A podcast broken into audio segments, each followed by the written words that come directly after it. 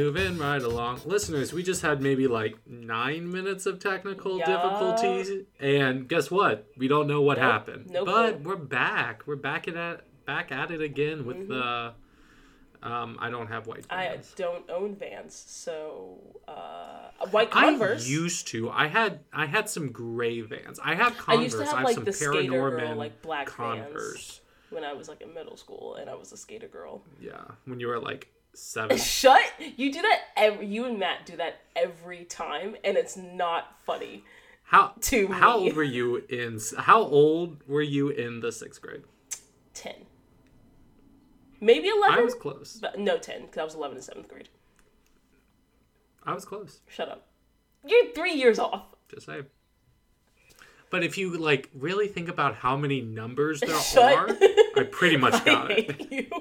Okay, hello, listeners. Um, we are back with What's up? another episode. We are Raven and Campbell, uh, two friends from. Campbell and Uh, Raven. no, uh, two friends. I which is weird that you say that. You're like, absolutely not. This is how it's been. I made the choice to put your name first for everything, Raven. Um, Don't act like it was hush you. you. Uh, two friends from college Guards, Who- seize him. who are not who used to be musicians, and then we became engineers, and we were like, let's try that music thing again. And so now we're here breaking down musicals and Oh, getting nice and drunk. We never We do that. We never like we never say what this podcast and you is. know what's funny? Boozicals. you know what's funny That's the about name. every three episodes you remark on the fact that we don't do that and that we should and then we still don't do it This is the first time hearing of it. okay But also, excuse you, I am performing a performing musician oh, currently. oh actually you are yeah that's true Yeah, and this term it's the pop concert, so all the bands at Oregon State are playing together for a concert, and we're doing musicals. that's so cool I'm trying to see if they're live streaming it, and if they are, I will definitely listeners, watch. I will, I will, will share the link with people. Did I tell you what music we're doing? uh you did but re- remind me I have it right here. Eh. I think I've seen all of them except for one. Okay, so we're doing Dear Evan Hansen, which I've never seen, but we will soon. The Lion King Broadway selections, Rent, selections from Wicked, The Greatest Showman, weird enough, selections from Into the Woods, and that's it. Hmm. Into the Woods is my favorite Into the woods because you know how I feel about Sondheim. Um, but they do not have Agony or The Last Midnight. My two uh agony is so that's probably one of my favorite songs in the movie Agony. so, too musical. Yeah, The Last Midnight is just so good. I've just been listening to it on repeat. But anyway, yeah, we're back. We are back, Musicals. Um, I think we should start it off with our new segment yes called I in the last 30 seconds was trying to think of a name for this. Um still haven't What do you mean? We always have a name for it. We're consistent. we are consistent. Um I didn't quite get to the final formulation of one, so it's going to come out now as I say it, and it's going to two, be one. Let's Get Musical. Okay. Let's get Like, musical. Musical. Musical. Let's get into music terms, Yeah. learning all the new words today. That's really good, Raven. I like that one. okay. Oh, shout! Oh, oh, I miss Olivia Newton-John. As everyone should. This you're supposed to take the shot now. Oh, sh- oh shit, you're right. The, the whole purpose of it. You're you're just staring at me like, what's going on? Let's Musical. get musical. Okay, so Musical. the word of the day is Oh, that's a healthy middle shot. eight, Whew. which is some people call it a type of bridge, other people would dispute that, but it's a section of a song with significantly different melody and lyrics that helps the song oh. develop Oh. itself sort of in a like more natural way by basically intentionally contrasting the previous parts of the song. So normally, I yeah, go ahead. I, I immediately think of a specific moment in this musical, so that's real fun. Yes, it might or might not be related to the composer of this musical. We'll see in Raven's Composer Corner. Um, but it's called the middle eight because it, traditionally, typically, it's about eight bars. Um, sometimes there'll be as much as twelve. Um, but it's normally after the second chorus in a song in a verse chorus format. Um, and it differs from a bridge in that it is not just uh, more of the song or not just like a new type of verse. It's like a wholly different thing. So, a couple of examples Bruce Springsteen, Born to Run, has a middle eight. In CeeLo Green's Fuck You, um, where he's just screaming, Why? That's a middle eight. Um, the Beach Boys' "Good Vibrations" has an example of a middle eight. Um, so it's it's a complete departure. Um, uh, also, Michael Jackson, Paul McCartney, "The Girl Is Mine," where they're talking in that interlude. Yeah, so it's Yeah. a little bit more of an interlude than a proper bridge, um, which is why it kind of has a separate distinction in music theory and music terminology. Nice. Whew.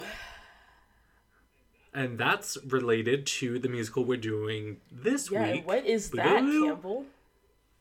Enchanted, Wild. the 2007 American live action and animated musical fantasy romantic comedy. Yeah. Really long. It's a lot. Descriptive. It's a lot. Um, it was directed by Kevin Lima and was written by Bill Kelly.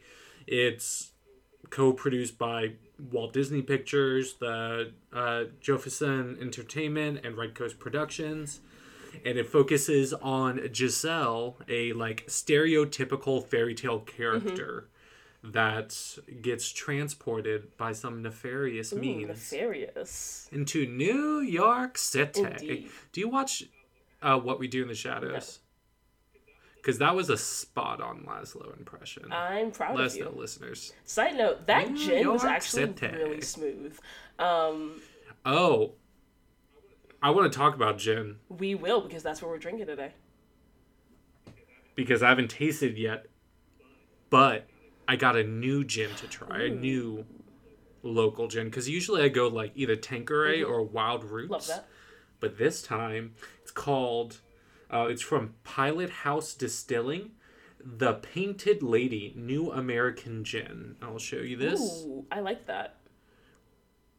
look look at her tentacles and look at the skull. It's kind of like I mermaid but you. ursula. Like, yeah, yeah and she has like a tattoo like a sleeve it smells so good i wish you were here for a lot of reasons but it smells incredible and just so natural and fresh it's awesome. it probably says here are all the additives in it um, but it's really really really cool grain distilled gin um, made in astoria oregon That's awesome. I would love to try that the next time I visit you. let's see if we'll still have it Okay, but cheers cheers. Clink. Ooh, Bloop. clunk there's gonna be a lot of 30 rock references so gear up listeners ooh. I like that. oh that's delightful Thank you. I was going for something floral, herbal, refreshing, but obviously with an apple twist. some herbal essence So, uh, listeners, what we are drinking right now, I have tentatively um, or or intermittently uh, dubbed the sour apple. We may come up with a new term or new name for it. Um, but this is gin elderflower liqueur, which of course gives it that nice herbal flavor. Um, some fresh lemon juice topped with sparkling apple cider, um, and then a dash of aromatic bitters. So um, it's got a nice citrus twist to it. Very uh, like fruit herbal Floral forward. forward. Yeah, with the with the apple cider and the elderflower, um, but then the bitters just adds that extra little, not even bite, but just like it completes the flavor. I feel like i love bitters do you ever just get some like soda water just put some bitters in it I can confidently say I've never done that. Um, Well, Raven, let me learn you. okay. Do that. Well, uh, you know what? For your sake, Campbell, I shall try it, and I would not Yeah. for anyone else probably. it's a thing. Is it? I believe it's a thing you Yes. Raven, I'm a man of the people. do. Okay. um, so I don't know what people, but people. Um, so I chose kind of uh, the flavors of this drink mostly for Giselle's kind of spirit and character. Um, especially her animated version was intentionally animated as a sort of like flowy, like f- forest girl hippie sort of vibe, which gave me the floral herbal very side. cottage core. Yeah, but very actually. Um, but then of course there's the iconic scene um, uh, akin to Excuse me, that was so rude. listeners. akin to Snow White, where she bites into the poison apple. Um, so I wanted that to be represented in the drink as well. And Spoiler. speaking of uh, that homage, this film in general um, is kind of both an homage and a self parody of a lot of Disney's animated features. So there will be a lot of different references, uh, both musically and within the film itself, um, to like past works. Uh, so some of that I'll be talking about in Raven's Composer Corner. Some of them I'm sure will come up naturally as we discuss. Naturally. Naturally. And it's also, I just think it's just fun that they're just making fun of themselves, like the Disney company. Um, which is, um, it's fun, especially like for the times. I remember when this came out and like everyone loved this. They're like, "Ooh, whoa, this is new. This is fresh. Oh, that's so funny." Um, and it's always so interesting how that kind of poking fun at oneself, especially in these huge corporations, kind of distract from them being huge corporations. Wouldn't you find Because at the, at the end of the day, like Disney's still Disney. they own Yeah. everything? um, anywho, so Any hoozle. the movie starts. with the beautiful overture um, and storybook Yes. introduction. I love this piece of music, um, mostly because very, Sleeping Beauty. Very Sleeping Beauty. Um, we Very hear the Shrek. we hear the motif from True Love's Kiss, which is interesting that you mentioned Shrek because I was thinking of Shrek too, and Shrek also intentionally opens with that storybook. Um, Mm-hmm. cliche trope whatever um, uh, narrative intro uh, intentionally because it's also meant to be like a sort of parody of those sort of animated musicals of course coming from the other side dreamworks but uh, still I, I find it interesting that they chose to do that again And speaking of narrative intro and Shrek 2, the narrator in Enchanted is Julie Andrews, who plays the queen in Shrek 2. Boom! i did not realize Take that. i couldn't quite Yeah, place the Julie voice, Andrews- but that makes perfect sense Yeah, I mean, Maria, Sound of Music, Mary Poppins. I Mm-hmm. the mean, one the only Raven, when we did Mary Poppins, you really did experience, I think, my God true magic. Uh, girl boss. Uh, what was it? a Um, gaslight gatekeep Gaslight girl Gate- boss Mary Poppins, and uh, she's just so incredible. But yeah, she's the narrator. She was also in Princess Diaries. She's Queen Renaldi. Um, she was also uh, Victoria Grant in Victor Victoria. I don't think I've said that credit before, but that's another fun one. nice Um, but yeah, she's the narrator of this film. Nice. Um, so we get through the st- Inter- storybook like pop up. Andalasia. Yeah, we see Andalasia. We see specifically like literally a cottage in the forest built into a tree. It seems Mm-hmm. like. Um, uh, we open on Giselle's home. Uh, it's also kind of giving Rapunzel's uh, room up in the tower. Uh, like that just sort of like Mm-hmm. look and vibe. Um, I think that movie came out after this though, so that makes no whatever. It did. Um, and it's I mean it's just like fantastical. Um, and it's also we get like a little history of the country Kind of. Andalasia. I don't know. There's a queen that the in the kingdom, Mm-hmm. queendom.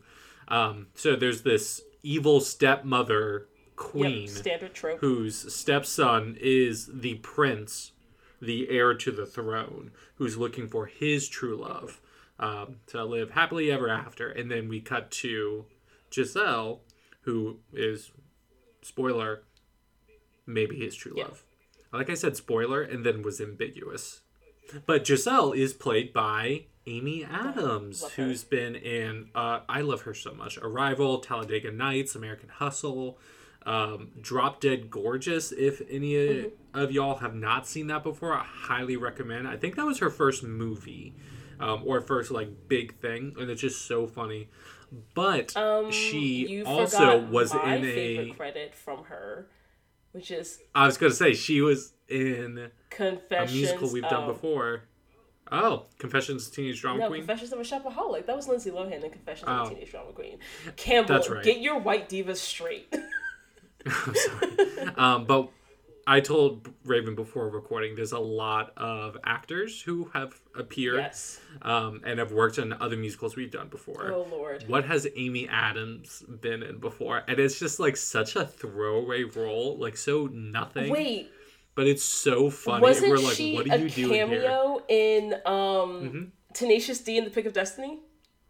Ah, she yes. She's the super horny woman in I think Master Exploder. Uh, the name of the song. It's the just name like of the one scene. That no, that's the song. I I did not remember that. and then they But with yes, the, I and they remember her get the the one guitar, double guitar Yeah. that are like split leg, like uh, that scene. Yeah, yeah. amazing. Isn't that fun? Amazing.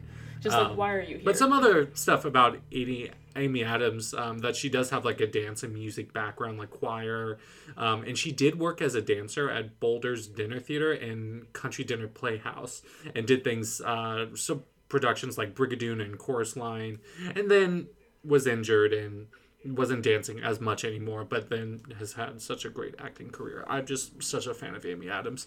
Perfect for this kind of role. oh, perfect. She plays that like wide-eyed like fairy tale princess stepping into the actual real world like so well.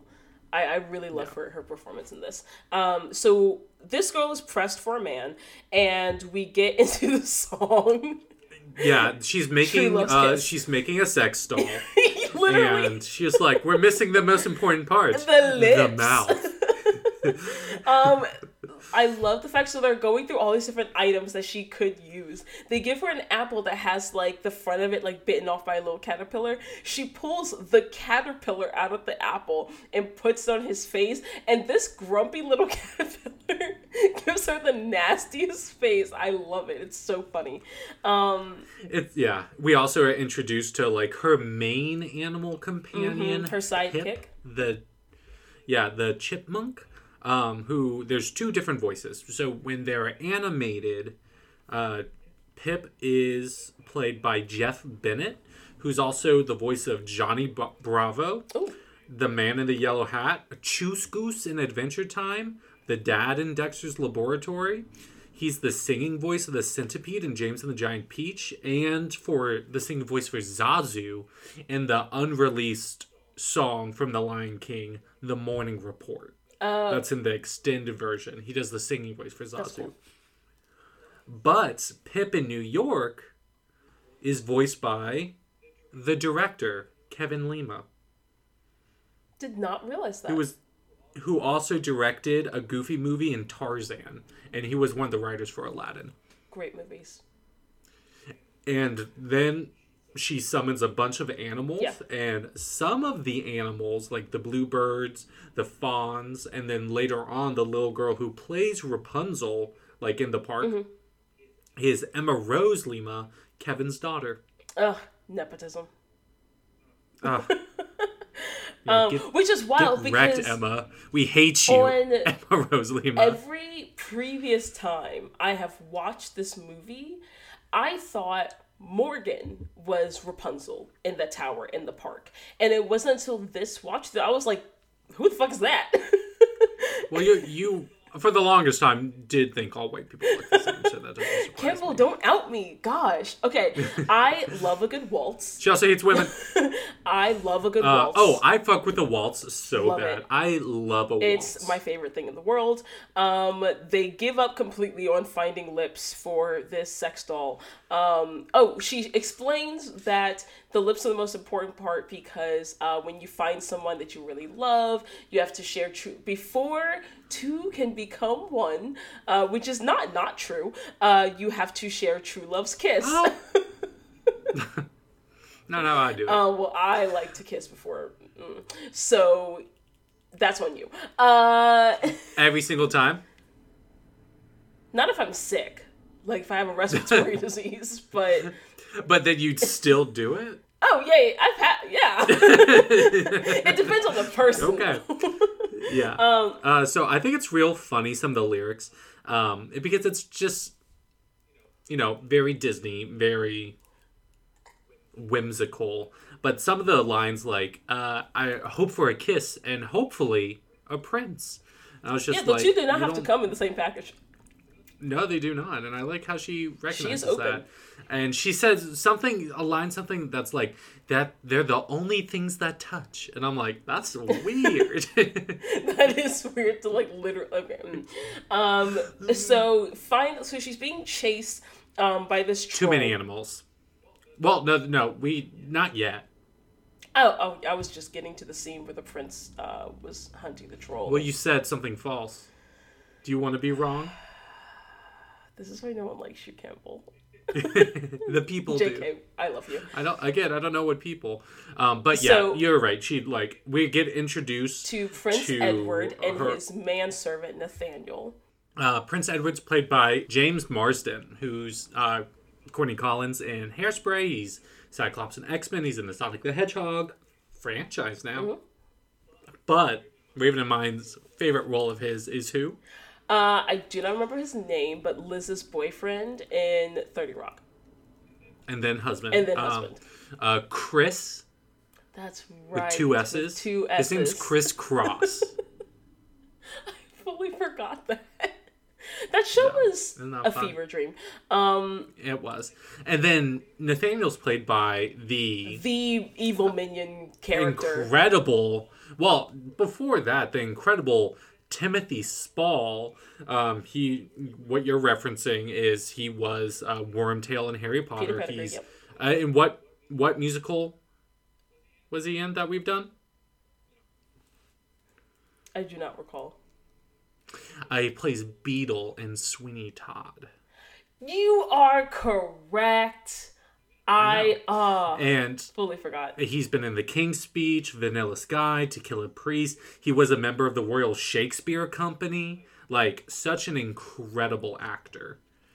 Um, Yeah. Playing this little um, dweeb. Yeah, and Well, he pla plays it very well. This is uh almost like a.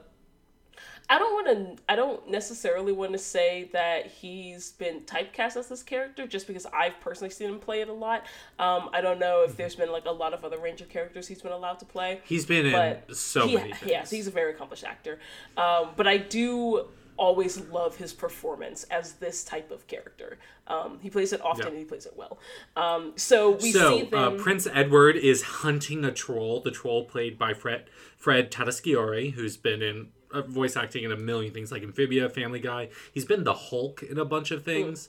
Um, and then the singing voice of the troll is played by Wilbur Pauley. But they're hunting this troll. Prince Edward's like, I got him. the troll only sings three words. They got a separate singing voice for him. I don't know. I don't know how this What a choice. works. I'm just trying to. I'm just trying to be here, drink had with my extra budget. and not feel attacked. Um, Yeah. yeah, so we sorry, see. Fred. Um, yeah. Yeah, so we see the princess out with Nathaniel hunting this troll. He has them all tied up and bound, uh, but then he hears Giselle's voice um, across the on Cascading the through the forest. Yeah, um, and goes to run after. her. He's like, "I must find the maiden that belongs to that voice or whatever." Very Rapunzel. He's in- singing the song Woods, as well. Yes. Um, so then Nathaniel is freaking out because he's like, "Oh shoot, we've been uh, taking him troll hunting all these years to make sure he doesn't find any women."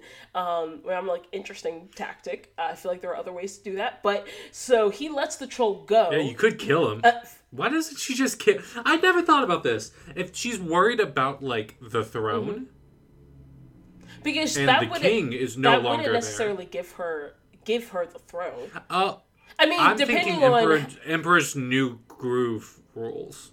yeah, but that's a completely different part of the world and like cultural monarchical system. But they're whatever. Also, a different animation studio. I th- no, it's not. It's still Disney. Um, no, it's it's Disney. but Shut up. um, but yeah. So Nathaniel lets the troll go to run after the prince and kidnap the girl. I think is his plan.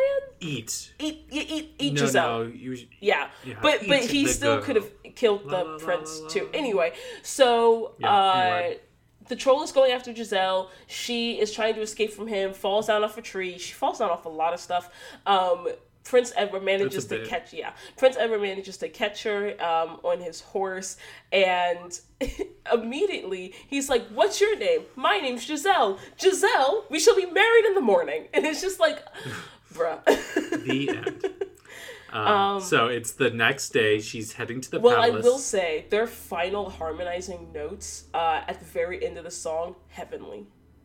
Incredible singers. yeah But anyway, she's off to be wed, and she's you know Mm-hmm. leaves a carriage, million animals helping her continue to make her dress. yeah Um, and she's approached by an evil hag. Ooh. which always just feels like such a derogatory term like it's it's really it always annoys me like i know that there's the whole like witches and old europe and like fantasy and all this stuff but it, it always just annoys me that old women are always just evil in fairy yeah, tales I wish I wish it was just I I preferred the renditions where these older women, these like witches, these hags, are not like evil. They're just chaotic. Yeah. because that's something to you know strive for. That's like a good role I model. strive like very Baba Yaga esque. I could never be Yeah. chaotic neutral because I'm a compulsive I'm a compulsory rule follower, but I would love to be chaotic neutral. I aspire to it. Yeah, yeah, I love the Baba Yaga. Um, so she uh, leads her over to this like quote unquote wishing well is what she tells her that it is. Um, she's like, you have to wish really, really hard. It'll grant you any wish you want. Um, and while she's wishing, she pushes her in. Um, and we see Giselle like falls really, really far down, uh, dives into this like kind of blue ethereal pool sort of uh, setting, which transforms her and transports her to the real world of Manhattan, New York, New York. Where there are no happily ever after. Zero. the now we know is the evil witch queen stepmother which is just like all the all, of the it in one Yeah. all the tropes played by susan sarandon Love her. plays queen Nar- uh, narissa um, what musical have we done that she's been in I know she's been in 30 Rock as the teacher. uh, yes she, as as the pedophile correct yes. Ooh, lynn onkman there's she's only in two episodes why does it feel like she's in so many Right? I don't know why. Um, what immediately comes to mind is Little Shop of Horrors, but that feels wrong. No, no, no, no, no. She's in Rocky Horror Picture Show.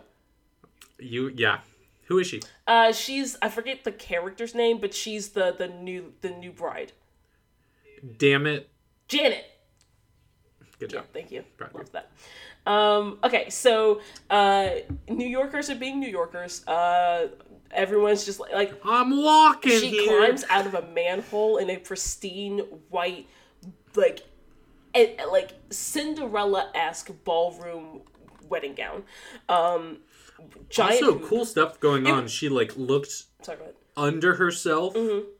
Like she was like weird gravity magic stuff. oh that, i always That thought that was fun. really interesting um And uh, there was so much glitter. Imagine how long it took to like get all that glitter. off. so not the glit I, I wasn't thinking about the glitter necessarily but i was looking up some of the information about the dress it it weighed 40 pounds and required 200 yards i mean this was across all of the uh, various versions that they had to make and like different costuming and stuff like that um, but they ended up using like 200 yards of silk satin and like other fabric and um, each one weighed about 40 pounds wow. And they do also do a really cool job because this is the point where they transition from animated to live action. the oh the effects um and so she climbs important. up through this manhole.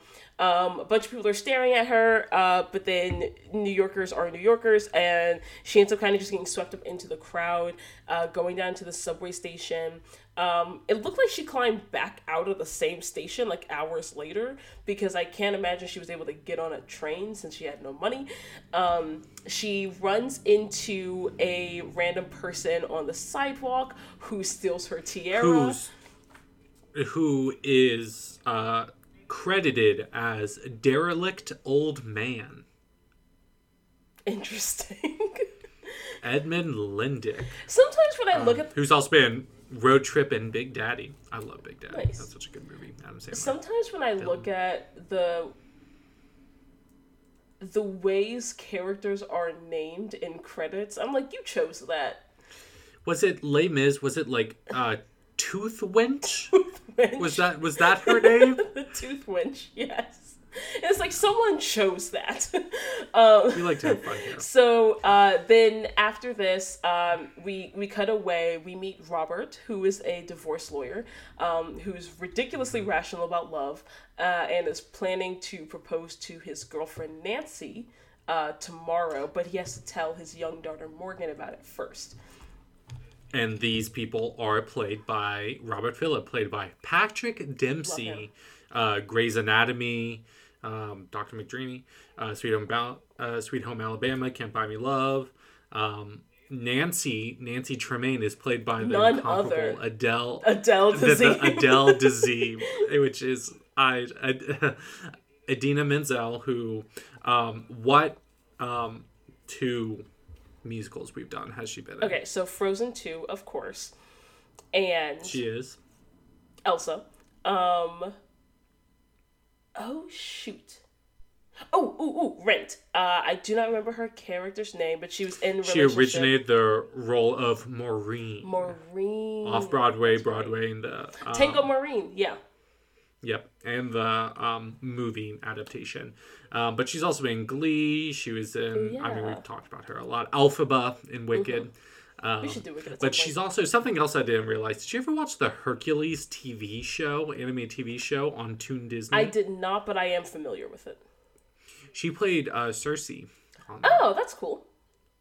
that show's really fun because it like looks into a lot more like Greek mythology, Mm-hmm. um, which I know with Raven being who she is, um, having Percy Jackson running through her veins. Mm-hmm.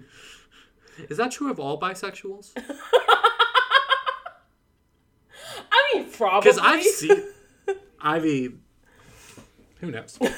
um, and then um, Rachel uh, Covey plays Morgan Philip, who's also uh, been in uh, Dwayne Hopwood. Oh, something else. Didn't talk. Should have talked about this before. They did make a sequel this past year called Disenchanted. Oh, it was. I thought it was called Enchanted too for some reason. Yeah, yeah, Disenchanted. Disenchanted. uh, which has much of the Um, same which- cast.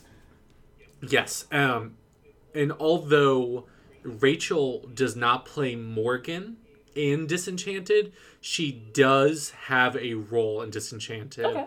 The Monrolasia girl is her credit, and I haven't seen it or know what that means. I so, neither have I, so I'm curious. but she's in it, and she's really good in this. Um, I always Oh, yeah. appreciate when children actors don't suck shit. um, what a statement.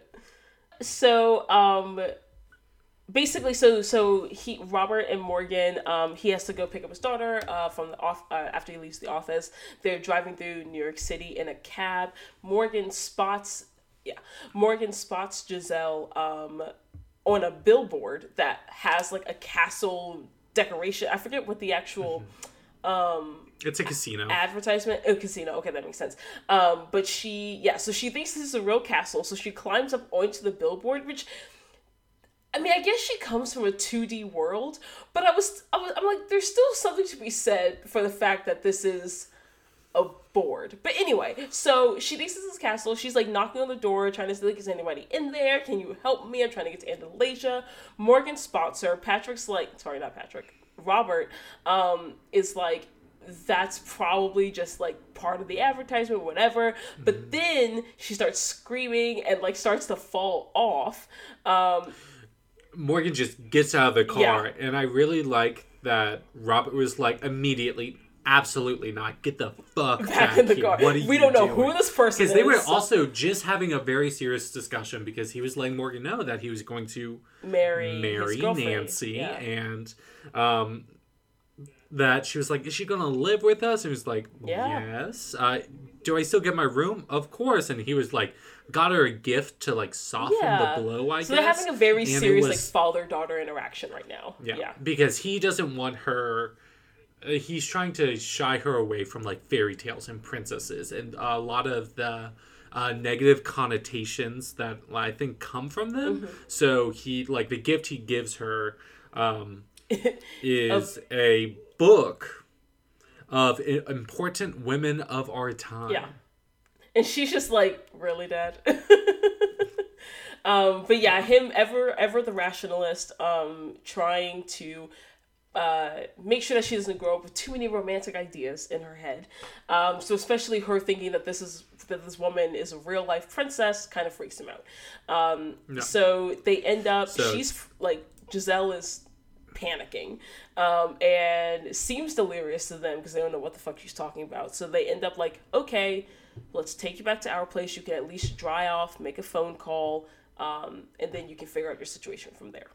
Which in in this scene it's really cool because Giselle like the whole time is just especially to that derelict old man was just honestly what would mean so much to me if someone just smiled said hello Yeah. something to that effect and then she was robbed and even though it was sarcastic Robert did say well welcome to New York. And she was like Thank you. thank you. Yeah, yeah.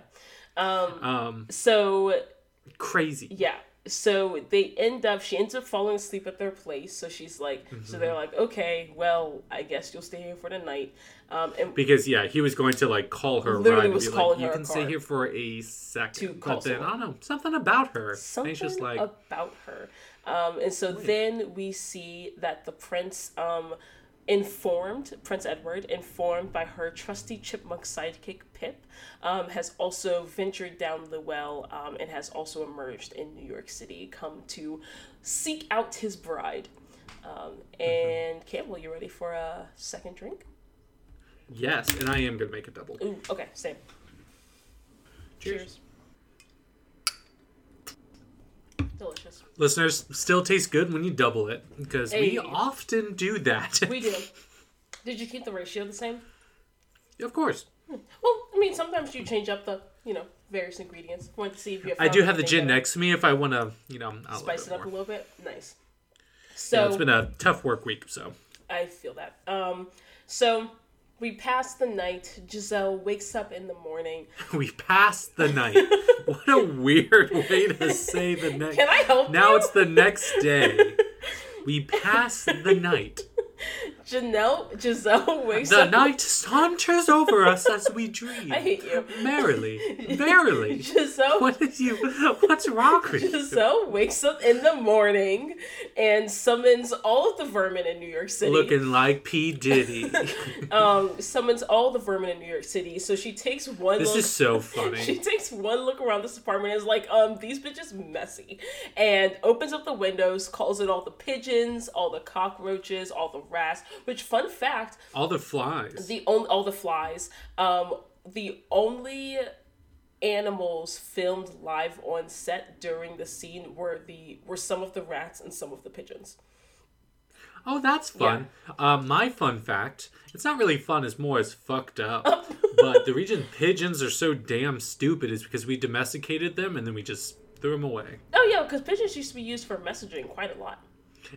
Also as pets like they would like Oh. breed pigeons like dogs and like have certain like, plumage or whatever yeah pigeons used to be like imagine like people- being in a city and you're like i don't know how this pug survives that's like what it is That's wild. Have but I you seen a see that. picture- People are fucked up. So we get into happy working song. happy working song um, it's so Giselle doesn't know what the fuck a roach is, so she just looks around and she's like, "It's always good to make new friends, I guess." question though part of the lyrics are like cleaning out the toilet she knows so she True. She doesn't know about indoor plumbing, but she knows what a toilet is. Yeah, and I'm just like, what? Inconsistent. Um, and she knows what a vacuum. She's like, we have to empty out the vacuum. She also knows what like, unclogging what? a drain is. So do you Yeah. know about indoor plumbing or don't you, Giselle? She, yeah, yeah, right. what kind of act you playing? Um, I know that rat did not dry that mug with its butt. like you're already using an animal literally Imagine- known for spreading disease, and then you're using the dirtiest, well, second dirtiest part of that animal because they're And just rubbing it over everything you eat and everything drink. you eat and drink. Uh, also, where did that bouquet of flowers come from? The pigeons. Uh, I mean, correct, but um, So this is a then, very catchy song. I do really like it. yes, it. it is. So, yeah. And and this this is the song I was thinking about with uh what was the word of the day? Uh, middle eight. Yeah, I thought the when she's like scrubbing in the bathroom with all the bubbles, Oh yeah. that um melodic interlude. I thought that maybe that's a middle eight. That might that Cheers. might classify. Cheers. That that was what I thought of. That's a, such a fun glass. Oh yeah, this is one of my two bridesmaid uh, champagne flutes because I was in two weddings last year and I got one from both brides. One has my name, one has this bridesmaid on it. I in four Oh lord, that's a lot. Oh no, in three, attending, Attending four. four. That's still that's a lot. Two was a lot. Yeah, Maybe it's a little different for guys, but that's still it feels like. because we have like a bridal shower and the bachelorette party and like the engagement party. Well, I don't think I'm going to be able to go to the bachelor party because I'm trying to like not be a student anymore. Fair. But alas, um, so Morgan wakes up first and sees all these animals cleaning and stuff and trying to wake up her dad's like, look at this stuff, and then he wakes up. There's just a bunch of rats and cockroaches, and he touches the cockroaches with his hands. Which like why? and I love how Morgan Stupid. is picking up the rats. Panic, And she's like, that's why. she's like, where do I put them? And he's like, I don't know. Ow. And she's like, put them back. He's like, no, don't put them back. And it's like, girl, I know you're six, but come on. Um, And they're like, "What's going on?" And then they hear Giselle in the shower, Yeah. and so he like goes to see her and be like, "Oh, what's going on?" And these two pigeons are just like wrapping a towel around her, and it's at that very moment I don't think he should question her whatsoever. Ever. Like I, I do Oh, understand should being a the the whole thing about like their dynamic initially and like the funny bit is that it's a Disney movie. All everyone's singing together, dancing. All these animals are doing stuff, and then you have the straight man. You have Yeah. Robert, who's just like, how does everyone know this? song?" like that kind of thing. Yeah. But at this point, if you see two if you pigeons see pigeons wrap a towel, organized enough. woman who says she's marrying a prince, and says, thank you so much to the pigeons, and then they fly off. I love the one that hits him in the face. that gave me Yeah, a because he's like, he's like, you stupid. uh, you stupid. Nine plus ten. Um, so yeah, Morgan reacts appropriately. They get them all out, and then as you know, this pigeon is coming at his face. Uh, he grabs. It's it's hard to do. It's hard to not make this like. Obviously, it's staged 'cause it's a movie, but it's hard to like always make this happen in a way that actually looks natural. Like a lot of movies do this uh, trope or whatever, where like, oh, the two, like the man and the and the woman get like, you know, some shenanigans or hijinks ensue, and they end up on top of each other, and it looks sexual. And like, it's I find that it's very hard to do this in a way that actually looks natural. But she ends up falling on top of him right as Nancy walks in, because she's there for her. Uh, grown up girl bonding time day with Morgan. Yeah, which she because now that Morgan knows that they're going They're to getting like you know he's going well she doesn't or know she, that, married. that he wants to marry her. He's going to propose to her. Um, just like an opportunity for them to bond Yeah. and like take her to school. Yeah. Which we do find out that they've been dating for five Years. years. Yeah.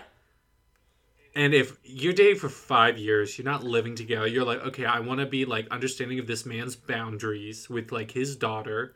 But it does like, very much Who feel she like she started dating him when she was one. Then yeah. And it does very much that's a baby. That's fine. Move in. like it's it's it is interesting to me that this doesn't necessarily feel like the first time Nancy and Morgan have literally met because obviously but like it feels like definitely the first time they've actually had any real independent interaction. You know what I mean? And that just seems weird to me after five years but I don't know. Yeah, it's weird, Um, especially I with how young Morgan child, is. Um, so- Adele Dazeem sees this happenstance, and at my first note, kick her ass. Like, come on, let's go, let's go, Maureen. yeah um and so, So many she, times I just wanted Nancy to just fight someone, and I don't know why. don't know why she was just like always sees stuff and just be like, "Don't take this. You're better than take this." this laying down, Nancy. Um, so Nancy reasonably assumes that Robert is cheating on her with Giselle and leaves. Um, and we do a cut that well he like chases after her you know tries to find uh, tries to get her to come back. Um, we cut over we see back in fairy tale land uh, the evil queen uh, is talking to Nathaniel, and she's like, "If only there were a man that had the guts and the courage to go after them," uh, referring to, of course, Giselle and well, specifically Prince Edward. Now that he's gone after Giselle, um, but effectively to take care of Giselle and kill her before uh, Prince Edward can find her. So Nathaniel, And we find also- out. Oh, Oh yeah, when he gets there, he interacts with the same like um, construction workers. I don't know utility people. yeah. that Edward did, uh, and like the main one, uh, Matt Ser- uh, Vito uh, Artie. Um, he's been in The Sopranos. He was in Your Pretty Face is Going to Hell. He plays Satan in it. Really Okay. funny. But something I thought was also interesting when Edward went into the world, uh, Pip can no longer speak, Yes. and Edward is terrorizing the city. Correct. uh, he stabs a bus uh, straight through the roof, uh, jumping on the roofs of people's cars.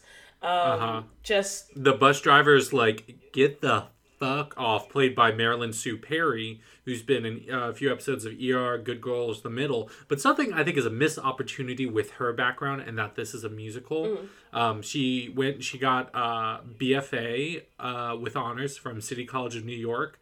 And while she was living on the East Coast, she created and starred in a one-woman cabaret show. ooh, Um, and I think I think it said she's currently working on another like musical related one woman show. that's dope. Um, and I was just like, why don't you have Why her don't singing? you have her doing something? Yeah. yeah, Um, other than like pretending are chipmunks on her. Um, yeah, that's that's a that's a lost opportunity. Um, one thing I did think was interesting in like the costuming. So again, they were trying to make it not necessarily realistic, but as parallel as possible. The way the characters look in the animated world and the way the characters look in the real world. So print uh, James Morrison's costume actually had a lot of like extra padding in like the chest area, the arms area, and everything to give him more of those like cartoonish, like animated prints. Uh, proportions vibes. yeah yeah proportions and measurements um even when in the even when in the real world and they did a lot of the, those like sort of costume adjustments and stuff uh, to make them look as uh, cartoonish in the real world as possible which i thought was fun um so yeah so uh the queen also sends nathaniel three poison apples uh to kill giselle. And campbell you were talking about the transition from animated to live action before. The visual effects with the apples in the pot um how like they pop up as real but then when she pulls one back down it transforms back to animated and then back to live action and i just thought like those transitions were really really seamless um and just a lot of the visual effects i thought were really really good in the movie and at that point, that's that soup that the apples come in. The soup is ruined. It's poisoned. Correct. Oh, uh, correct. So someone gets so served. people have died Oh, yes. unless they were kissed by their true love, which maybe they were. Maybe they were. Hmm. Um, also, that Um, soup looked plain as it literally just looked like broth, I don't. uh, Yeah, I think they were just like maybe they were just making broth. which Like, would be down. fair. But then we see someone put then it we didn't in see a anything bowl in. that presumably would be served. I mean, what kind of maybe? Like it was, know. it was like a bowl that was on a plate that I would expect, like if I were ordering. Maybe soup at a someone, maybe someone wasn't feeling that good. This was 2007. This was pre-COVID. Maybe someone's like, "Hey, can I just get like a bowl of like bone broth for like my sinuses?" You know what? I'll give it to them. Fair. Um, I wouldn't. Um, so, then we see that uh, not Patrick, Robert Mm-hmm. has Giselle, and he's like going back to work and just trying to ask his assistant Sam to be like, take care of her, find out where she's from, yeah. get her a ticket. I'll pay for it. Doesn't matter. Get her out of here. And the assistant's played by Jodi Benson, Wild. who is Ariel. Yes. Um, who's and she's also Barbie in Toy Story, and she's also know that. Thumbelina. That's interesting. Yeah. Um, and while this is going on, he's late for he was in divorce proceedings for Mm-hmm. his client, um, Phoebe Banks, divorcing, getting a divorce with her husband Ethan Banks. Phoebe Banks, playing by Tonya Pinkins, um, who's also been in Gotham, Fear of the Walking Dead. But she has also won or been nominated for nearly every award there is in American theater. That's amazing. She's a Fulbright specialist. Uh, she's a producer, writer, and director. Um, and this is a quote. Uh, she conceived truth and reconciliation of women narrative stories and songs for the soul in 10 minutes or less. So the women involved with the project um, span different ages, countries, ethnicities, cultures. Um, so yeah, Tonya Pinkins, great, doing great. Um, and then her um, soon to be maybe Ex-husband, ex husband, uh, Isaiah Whitlock Jr., who's been in Black, yeah, Black Klansman, uh, Pete's Dragon, Lightyear. I was asking you if you've seen Veep because he's very good in Veep. I gotcha. Um, yeah, he plays Ethan Banks. And before they're like, we saw their argument before, arguing over a baseball card in the divorce proceedings. And they're just very angry, antagonistic to one another. But Giselle, like, meets them be like, oh, I can tell you love the sparkle in her eyes. And, you know, basically be like, I understand why you guys are in love. And they're like, we are literally. We're literally Divorcing. getting divorced. And then, uh, so Giselle learns about the concept of divorce for the first time and fully breaks down in tears, um, which is about fitting for a Also, don't touch her hair. don't yeah that made me uncomfortable um like at least she was complimenting her but that's not always that doesn't always make it better. No. um so yeah so she fully breaks down in tears. Uh they're all like what the fuck is happening? Are you trying to like manipulate us? What's going on? This is unprofessional. Um so then robert gets in trouble and he's like taking her out of the office. Um so then we see nathaniel with prince edward and pip um, all looking for, presumably looking for Giselle. Um, and Nathaniel's just like, oh, what if we split up and I take the, the chipmunk with me and you go off by yourself? Um, and he sees just a redheaded woman in a pink dress um, getting in one of those little, like, um, cyclist uh, pulled, car- those little, like, um, Rickshaw? that sounds right. Um, and sends the prince after her. Um, and he goes off because he sees Giselle with Robert now coming out of his office. So Robert kind of gets fed up with Giselle. Um, and originally he's like sending her off with money. Um, but then she just, you know, busts out that fairy tale princess charm uh, and says, "Well, you know, I understand. I would like you were a friend to me when I had none, and I would never want to cause you any sort of like issue or upset or distress or anything. Um, so I'll just be on my way." Um, and then he, of course, changes his mind, sees her giving this money, the money he just gave her to like survive in New York City, uh, sees her giving it to a random woman sitting on the park bench who supposedly has information about Edward. Go ahead, Campbell. Yeah, who's played by Muriel Kuhn, um, who I don't think has any relation To um, Judy Kuhn. Yeah, um, but who's also was a petite old lady and killed by inches, but uh, she unfortunately passed away in um, 2016.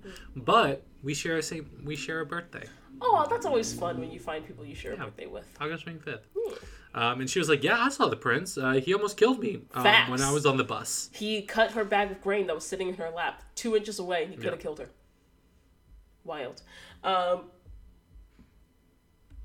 so uh, Robert catches up with her and is like, "You can't just give money to random people." Um, so then he's like, "Okay, like tell me about this prince of yours. How long have you known each other? Blah blah blah." And she's like, "Oh, it's been a day." And he's like, "Oh, you mean like?" It feels like a day because you're so in love. She's like, no, it's literally been 24 hours. Yeah. and he's like, Well, and then tomorrow will be two days. will be two days. Um, and he's like, Are you insane? You can't marry someone that you've only known for a day. Um, so they're walking down the street. They're kind of arguing, going back and forth about this. Um, Nathaniel shows up randomly with a cart of treats. It's got some good looking cookies, some popcorn, uh, and he has a caramel apple for Giselle that is free because apparently it's free caramel apple day. Um, although he doesn't even and the caramel looks one, like a skull. which I think is such a cool touch. I love that. Yeah, Um, yeah, big fan. Yeah.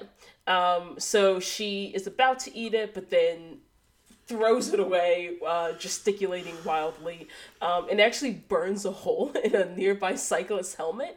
Um, and I was Yeah. like, was no one, was he not concerned about that?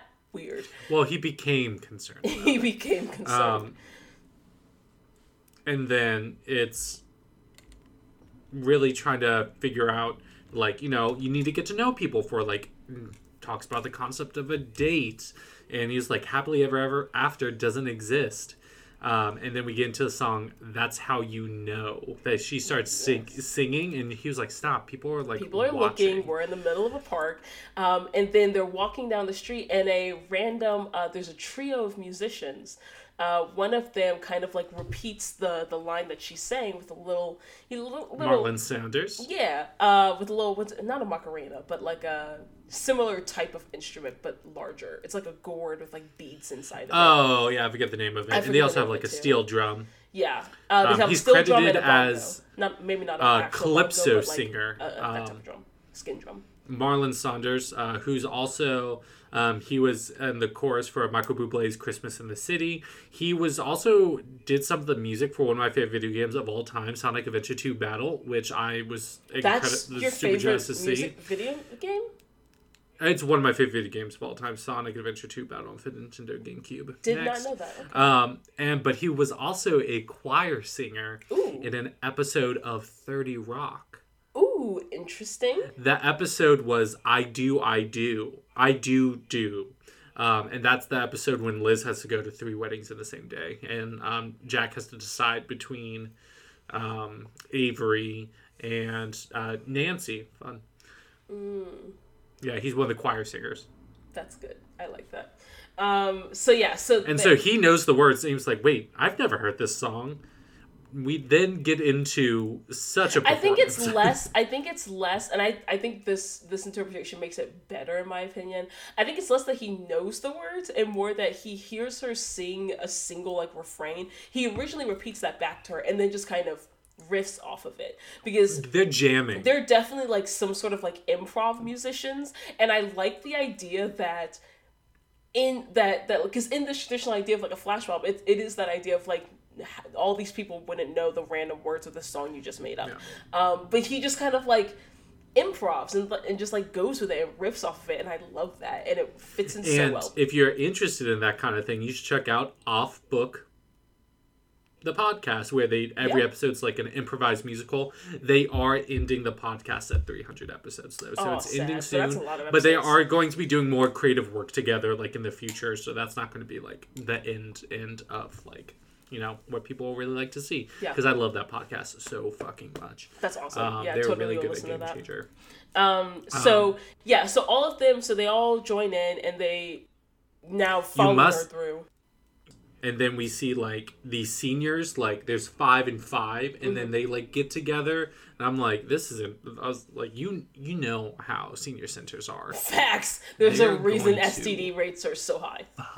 yeah Mm-hmm. um the when they're like on the boats um when the singer is like the mariachi band is there as well those trumpets sounded so, So good i loved all the blending of different styles of music Yeah. I, this I song. love it so much. Um, and how like there's more so many people- weddings in this park So many. I well, I thought it was less of a series of weddings. it was a group wedding No, I well the veils threw threw me off, but I was like, it could be some form of cotillion or like debutante. That would make more sense to me to have that many couples in one place. I mean, it But the would because you were a debutante. Shut up. The veils did throw me off. Like the veils did make it seem weirdly bridal. Um, yeah, but I, like the polka. We see the Rapunzel in the park, and Yeah. so that's the director's daughter.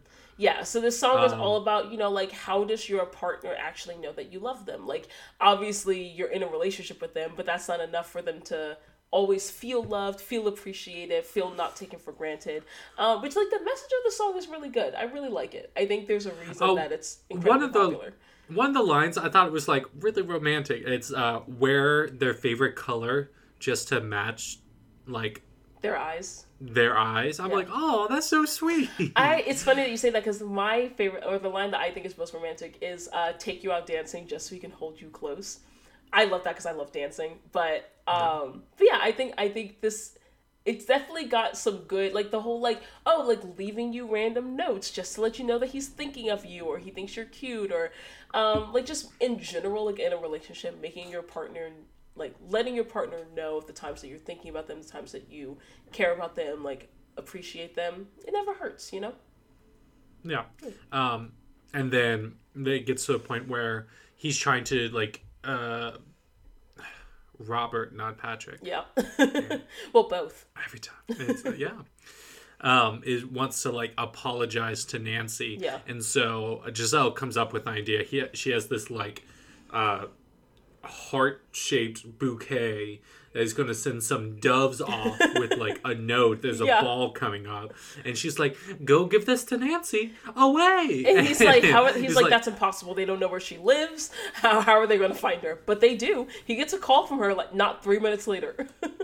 Yeah, and then we see that like Ed Edward like sees what's going on and like eats shit, gets attacked, but like gets hit, not attacked. I don't know why I said that. He's the cause of the accident. I don't know Uh, why he like falls in front of the makes me laugh cyclist. So.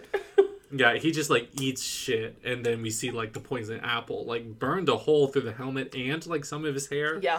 um of that one cyclist and uh then we see Nancy they're like at her work which I guess is like she's in fashion or something That's what it seems there's a lot like. of sewing machines We really don't learn anything about Nancy this whole movie. no uh does she own a sweatshop Uh, that's what it seems like. But she seems like an employee too. I don't know. but she said but he also described Nancy when he gave that book to Morgan was like oh they're powerful women like doing their own things like having their careers and stuff like Nancy so I thought she like maybe Oh. owned it that would make sense. Uh, that would make sense. um Um. So yeah. So she's she really says- excited. Yeah, she says, especially about the ball. She was like, "No, it's not cheesy. It's romantic. She's been craving." this." Yes, she wants a little bit of romance. If you if you said something, nothing nothing happened. I trust you, idiot. Stupid. I mean, Stupid. in her defense, person. at this point, No. nothing had happened. No. they were. No. No. Stupid. Dumb. None of this makes How sense. How dare you say that You to have been the together for five years. Adele Adele. Dazeem. Maureen was stupid too. And idiot. Dumb. Nancy. Nancy, I am on your side. Come on. Said nothing nothing happened. I trust you. You don't think anything's going on? Don't you don't even think it's weird? You've been together for five years. You have never spent the night at his place. Yeah. And this random woman that was picked up off the street got to sleep there and spend all day with him multiple times. Hangs out with his daughter? Yeah, Stupid.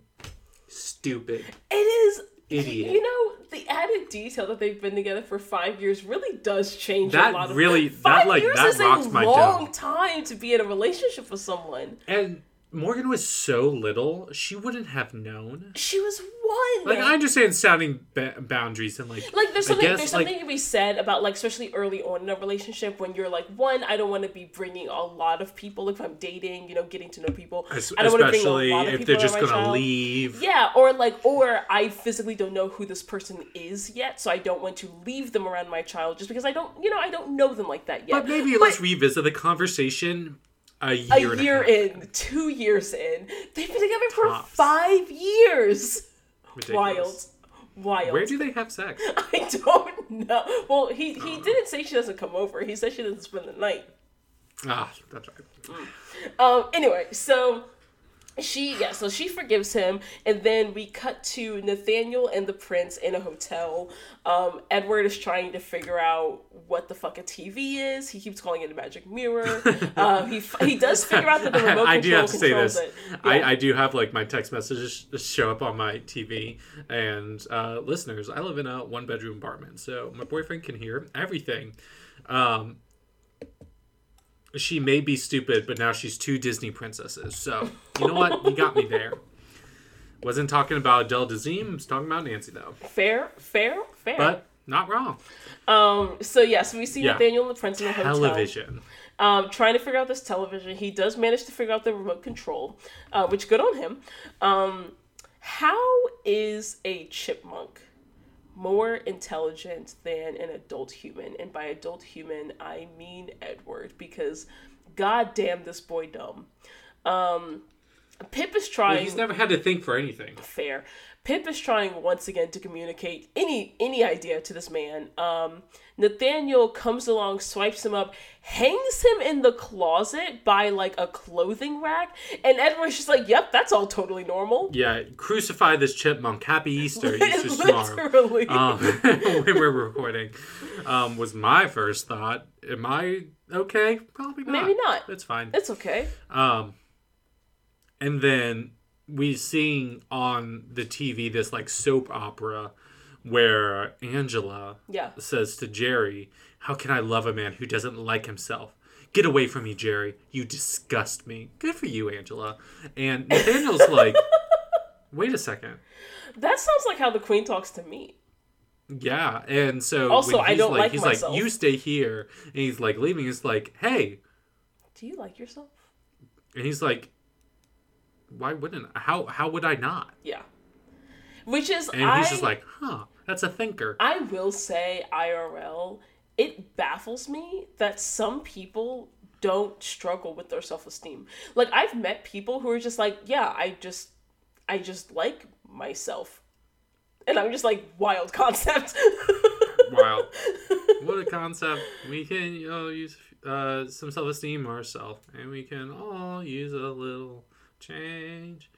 oh, Uh, true. Smash Mouth. Yes. Yeah. Yeah. But I, I put instead of um, fuel, I said self esteem to make it Which did not work with the number of syllables in syllables, that the line. syllabi. Um, Nope. sy- syllables was already plural. so then we see uh, Robert and Giselle are in this like pizzeria Italian restaurant. How good did that pizza look, Raven? So good, but no one ate God. it. Why was no one No eating one this ate it. pizza? I was so. oh my god, this pizza looks so good. I wanted to jump. I ordered pizza because I was watching this movie. That's so funny. I had pizza last night for dinner. Um, but uh, fun fact, I read this one article. It's one article, and I skimmed it, and I was drunk. So I don't know how credible this is, but it did say that We the most ex- like it was like ranking states by how expensive pizza is. Fair. The most expensive pizza state is Oregon, which sucks because there's no like. There's the best pizza we can get. We have to go to like a grocery store. That's why y'all don't have pizza places. That's No, we do. Oh. Oh. They're bad. oh. um, and so, but like we were recently in Portland, we went to this one place, and they were like, they like the people came from New York, stuff like that. yeah. Ah, you could tell the pizza was so good, and they had these breadsticks that were like. 20 inches long and i think they had like cornmeal on them and they were buttery and fluffy and airy and crispy uh that was on I love that um, for you. This past monday but i've still been thinking about it I believe. but i was so mad no one ate that pizza Yeah, no one ate it. So. Uh, but they're kind of discussing. They're like talking about each other, trying to, um, you know, they're learning more about each other. They're Yeah. eating dinner, and Giselle's like, "Wait, is this, Is a, this a date? And he immediately first says yes. So bad. Okay, but man. also, but Nancy- also, she Nancy asked him, kicked his ass. she ass. asked him three questions in a row. The answer to the first two were yes, and he instinctively responded. what yes was the three questions? It What was, was, the three questions? It was we're at a nice restaurant. Well, it wasn't a question, but it was there were statements that he Okay, responded so- yes to. okay, so it was okay. we're at a nice restaurant. Yes, Yes. we're talking. We're talking to each other or hanging out. Well, I forget exactly what she said. He said yes, and she said, "Is this a date?" And he was like, "Yeah." Well, no. Yes, because that was his criteria. those were his criteria, which are very broad criteria. That's the same criteria for just like hanging out with a friend. Yeah. Then he does like, "We're friends. It's friend date." Blah blah blah blah blah. Also, Also, like, my daughter's here. there. Yeah, Our kid? Oh. Oh, interesting. My bad. I mean, soon to be. Yeah, and then we also and we see Morgan like helping out folding the napkins, and she just seems like a really sweet girl. why? And Giselle why? doesn't need to. No one answers this question. Why is Morgan in the corner with a, co- a, a employee of the restaurant folding napkins instead of at the table with her father eating dinner? Because Daddy's on a date. Like Raven, what? Like, why are you trying to like? she wants this to happen. Oh Morgan gosh. probably saw what was going on and be like, "Oh, I'm just gonna. She saw like a pile of napkins that like were folded, knocked them all down. Oh, let me help you with that. Oh my gosh. Wild. She's trying to set up her dad. She doesn't know Nancy. True. Um, Because so Robert doesn't want Nancy around. Robert doesn't Robert does like Nancy. want Nancy around. That, that doesn't wanna um, be with as much has been made clear. Um, so But the Nathaniel pizza looks shows so up. good. It looks so. well, I was good. going to say, Giselle asks about Morgan's mother. Yes, she does, and we find out Who that she ran left off. him. Yeah. Yeah. Um, which I was not expecting. Like, like I mean, I, I knew it because I've seen the movie before, but just like from a story, from a, a story perspective, I think I would have expected for her to have died for this type of I movie. I think it makes sense that she didn't die because he's a divorce lawyer lawyer who doesn't believe. I Who doesn't believe in so much with that word. You know, what? it'd be like that. Yes. Sometimes it do. Um, he was. I want to say is disenfranchised a word I could Uh, use there that, I think that applies. with the idea of like happy endings. Yeah. And he's a divorce lawyer. He's like, this doesn't work out. There's no such thing as might be a this. Disillusioned. At first, I was I always think it was disenchanted, and I was just like, I mean, no, that's fair. the next movie. But so that made sense to me. Uh, that yeah, and, and in hindsight, it does make sense. For the I character. just like yeah, it's just like especially in a Uh, fairy Patrick tale, in a fairy tale type of setting. I think that is, and and I mean, this movie does intentionally try to subvert a lot of fairy tale stereotypes or Disney movie stereotypes, and I think Like breaking that- into the song, yeah, and I think that is loving one, your like, current partner. like the the the missing parent being dead is kind of a trope of Disney movies. There's um, so many dead moms. Yes, and I think I think they were Name three. I Campbell, you always do this. Beauty and the Beast. Um Cinderella no, that was Dead Dad. But also Dead Mom, Cinderella. Um yeah. also Snow White. Good job. Yeah, thank you. Um, and so I do think that was also another stereotype that they were, or trope rather, that they were intentionally trying to subvert. And you're right; it did also make sense with with Patrick's, sorry, with Robert's character. It's hard. It's so hard. Robert Dempsey. Um, it's Um, and then so we see Nathaniel- Italian Nathaniel. Oh my gosh! Shows He's like again a lot of poison her. disguises. A lot of Um, disguises. he's with an apple martini though, and Robert's like, "Don't drink that; it's poison." Give me a good apple. martini. yeah, but he just means alcohol, um, which I guess to yeah, to her Apple would be martinis are- poison because she's never probably had alcohol before. I don't. Yeah, I don't know that though, because in these like fantasy worlds, they're drunk twenty four seven. So I think maybe she could. She's had alcohol I'm sure before. she makes her own wine from. Probably. She probably makes dandelion wine. Let's be real, or the fairy tale equivalent. So good. doesn't it? A dandelion wine. that's that's, Um, that's that. So yeah, so Nathaniel shows up, tries to poison her again. Pip saves. She takes the slowest sip imaginable. Uh, Pip jumps like not. Gotta savor over the, the moment glass. she's on her first date. Uh, Pip knocks over the glass at the last second, um, and then Nathaniel again tries to kill him. He hides under the pizza. He throws it into the oven, but like uh, Pip is kind of like thrown off of it by not centrifugal, centripetal.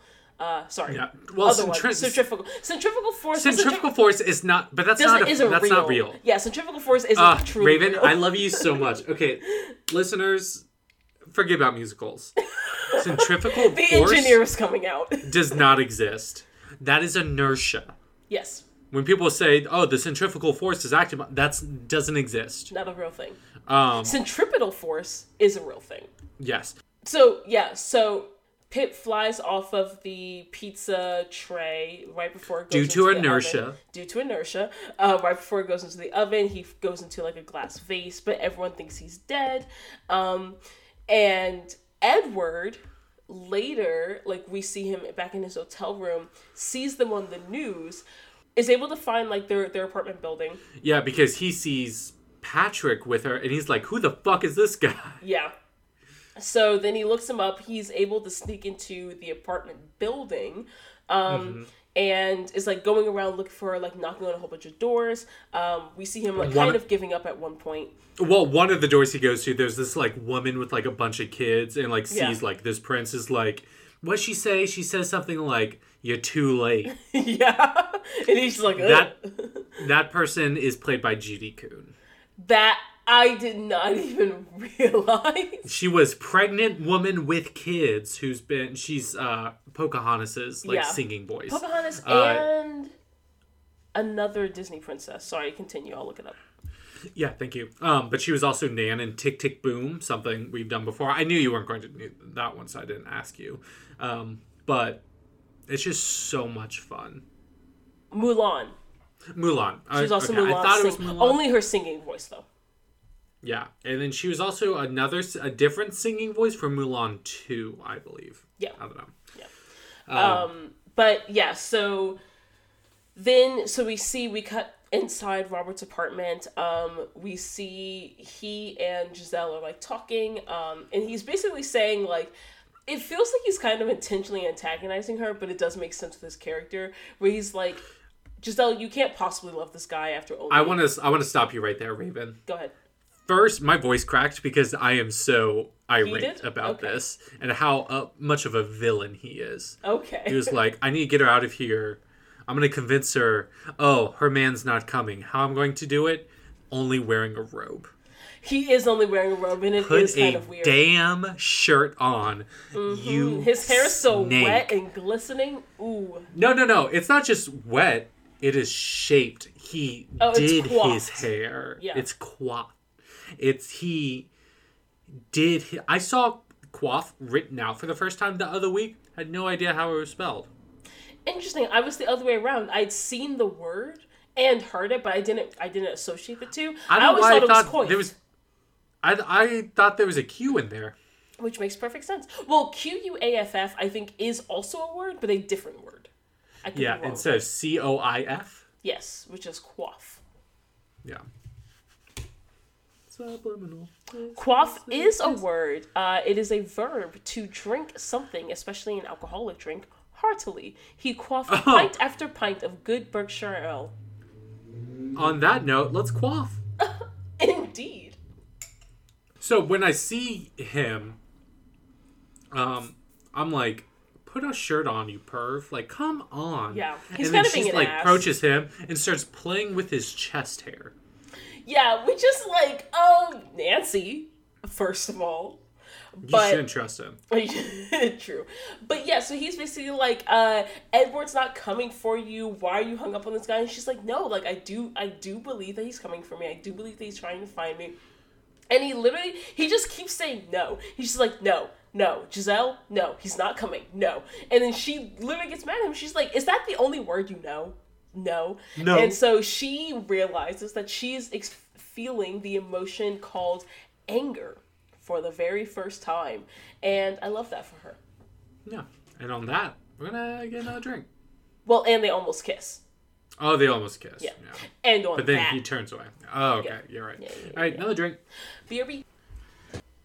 Campbell, do you remember being back in like third grade and having like music class and learning to play the recorder and like hot cross buns? Fun fact. So you know I know a lot of wind instruments. I physically was Mm-hmm. not able to play the recorder. My teacher told me just to stand there at the concert. But yeah, I'm familiar with the concept. that's so. Wait, that's so. That's so sad. it's okay. I can play the You- bassoon. I've gotten over it. I don't feel bad about it. That's fair, I suppose. Okay, well, we'll we'll move on. Put a pin in that. Um, put put a pin in that. Boop. Um. So, unfortunately enough, uh, there are students all across the country that have never before had a general music education class and don't have the ability or the opportunity to access music education um, and get the chance to learn tons of different wind instruments um, or even just the recorder. And that's why we are partnering with Education Through Music, which is an organization that partners with low income schools in New York City to provide students better access to music education. Also, 53% of New York City schools do not have a music teacher on faculty full time. So, Education Through Music also provides weekly music education by putting qualified music teachers into these schools. Yeah, absolutely. And one of the reasons this is so important is because motivation for learning means motivation for staying in school. And a lot of the students that are able to be involved in these music programs report that they have uh, attended school when they otherwise would have skipped, um, or like stayed in school when they otherwise like wouldn't have wanted to stay, specifically because they were looking forward to music class or they were looking forward to ensemble um, and, and getting to learn uh, specifically about music and you can support and learn more at p2p.onecause.com slash boozicals. That's p2p.onecause.com slash boozicals. And help out. Do you have an instrument that you've neglected and now it hates you? Do you have too much money and think, hey, this can go to a good place? Neither applies to me, but I want to talk to you about the D'Addario Foundation. They believe in the transformative power of music and that mentoring and building communities through music can positively affect social change. 100% of every dollar raised goes directly to support efforts to get kids involved in community music programs, acquire and maintain instruments, provide college scholarships, and support new innovation in music education. You can learn more and donate at www.d'addariofoundation.org slash about slash donate.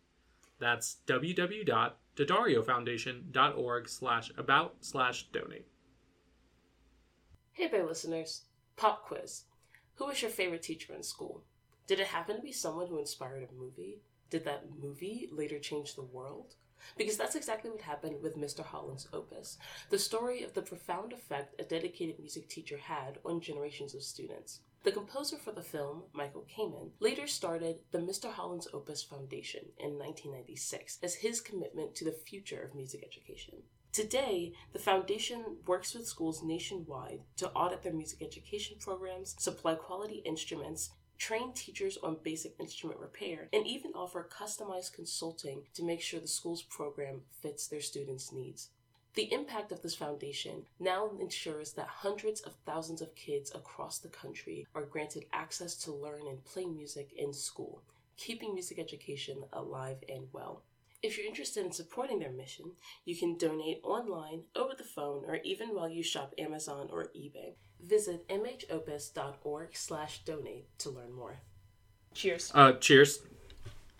Um, I know we said we are gonna make a double. I made a triple. What?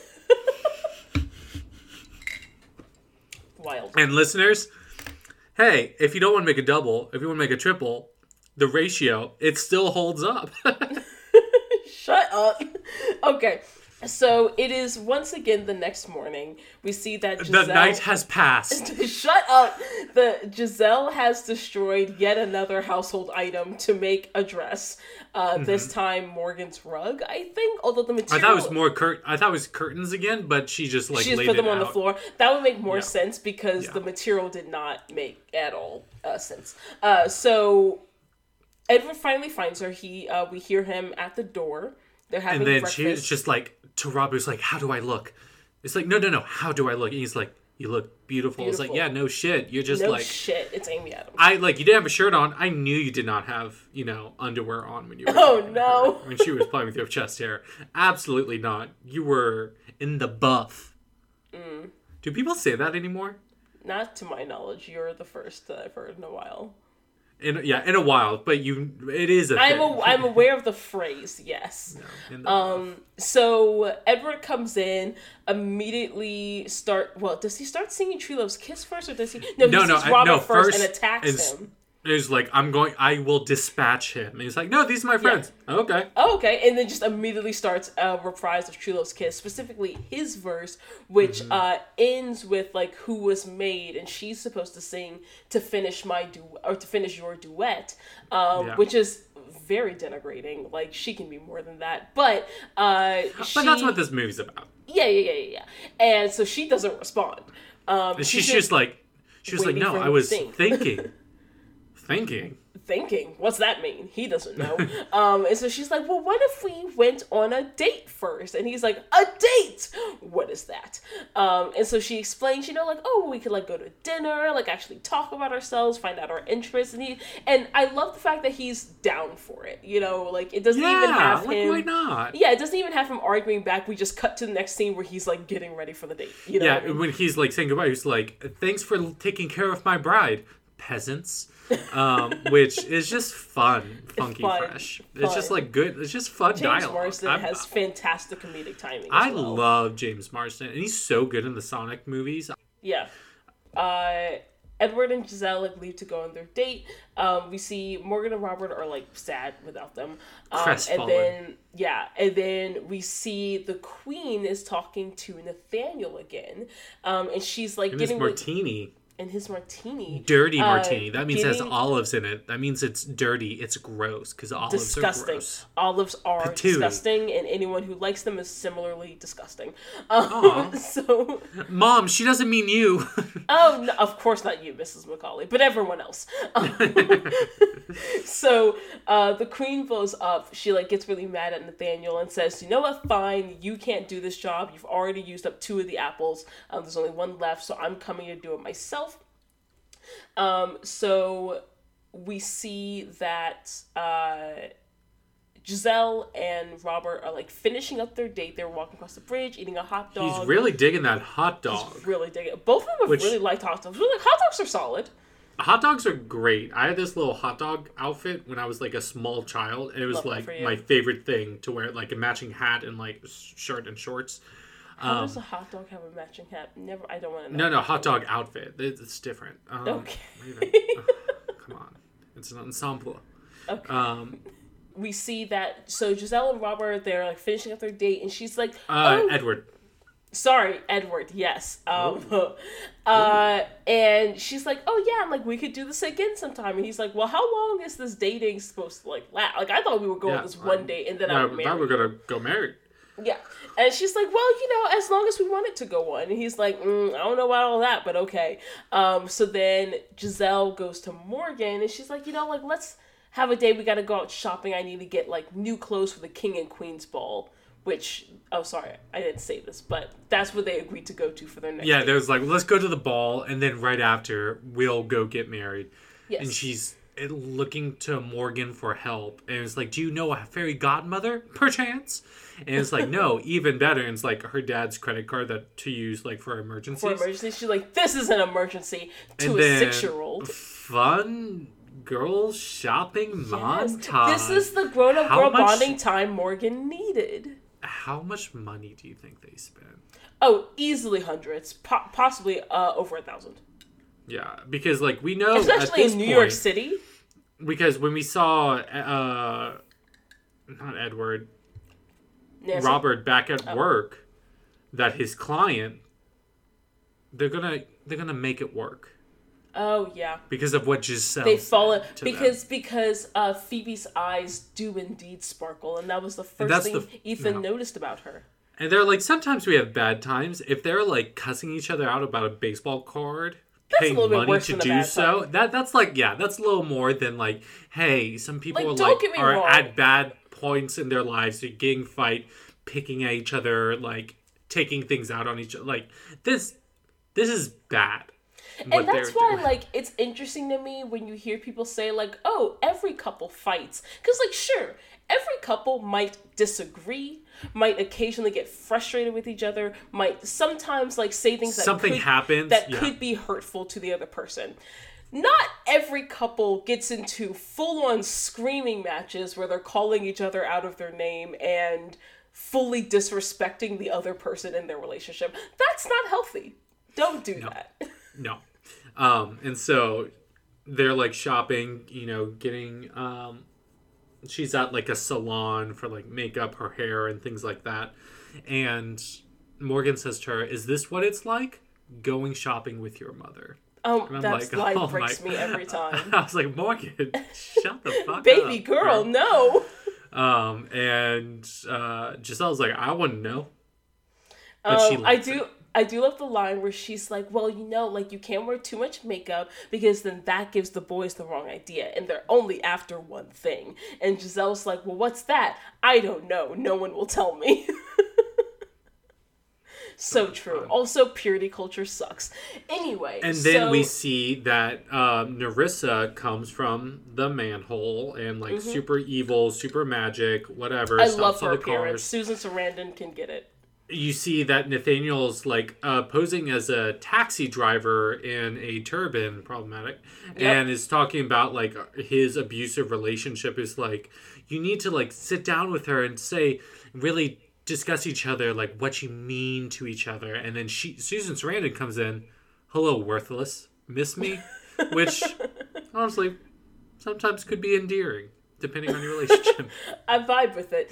Um, I, I, do- did i, do was just like oh whole- you're fun I do love her whole look. Like they did make uh uh this will tie in later, but they did make uh attempts to make her costume like a little reptilian with like the the finish of it and then like she has like the Draconian.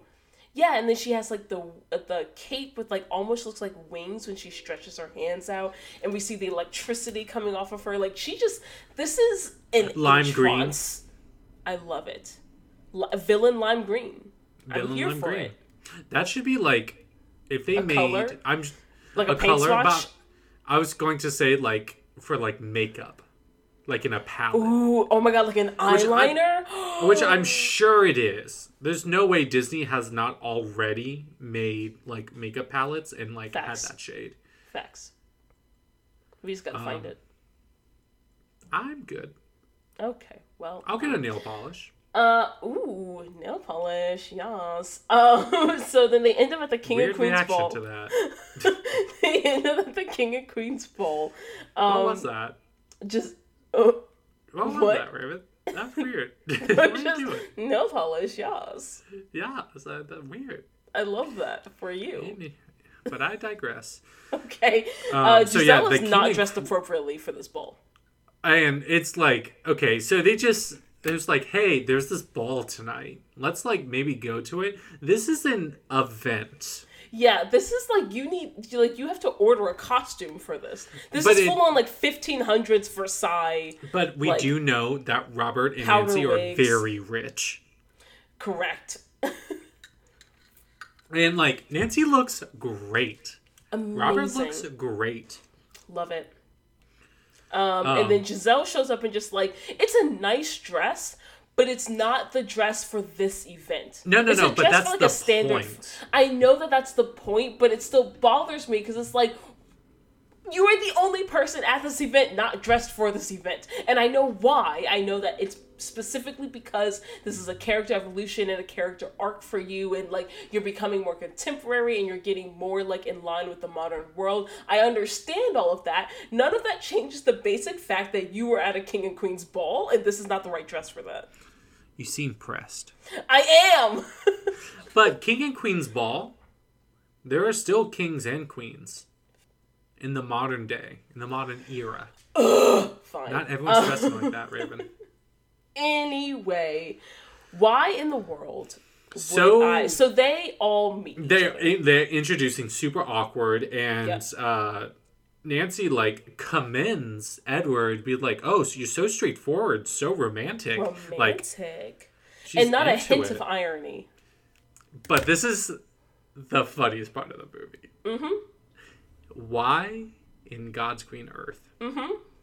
would in the most romantic song they're Yep. like hey meet someone new what Yep. kind of swingers ass Why kings and fuck? queens ball this is, is the this? king and queen's ball, and they literally say, "Everyone, please find a, a dancer or find someone that you did not come with Alex for the king irate. and queen's waltz." Why? Why? Of all the dances, wh- why would I do that dance? With, and they It's a- play it's a the swingers most event. romantic song. It's a ballad. It's a full-on ballad called "So Close." That like w- why? Why would i also this kind of gave me uh brandy cinderella vibes. Oh dance. for sure. Yeah really loved it. Um but why? Correct. I don't understand. Yeah, um, so so, robert and giselle realize they're in love because obviously you're dancing to this song. Um, and it's also sung by Jon McLaughlin, um, who Oh, as in like Sarah McLachlan fame or unrelated? I think unrelated. Okay. according is to his Wikipedia. Um, after oh, hold on.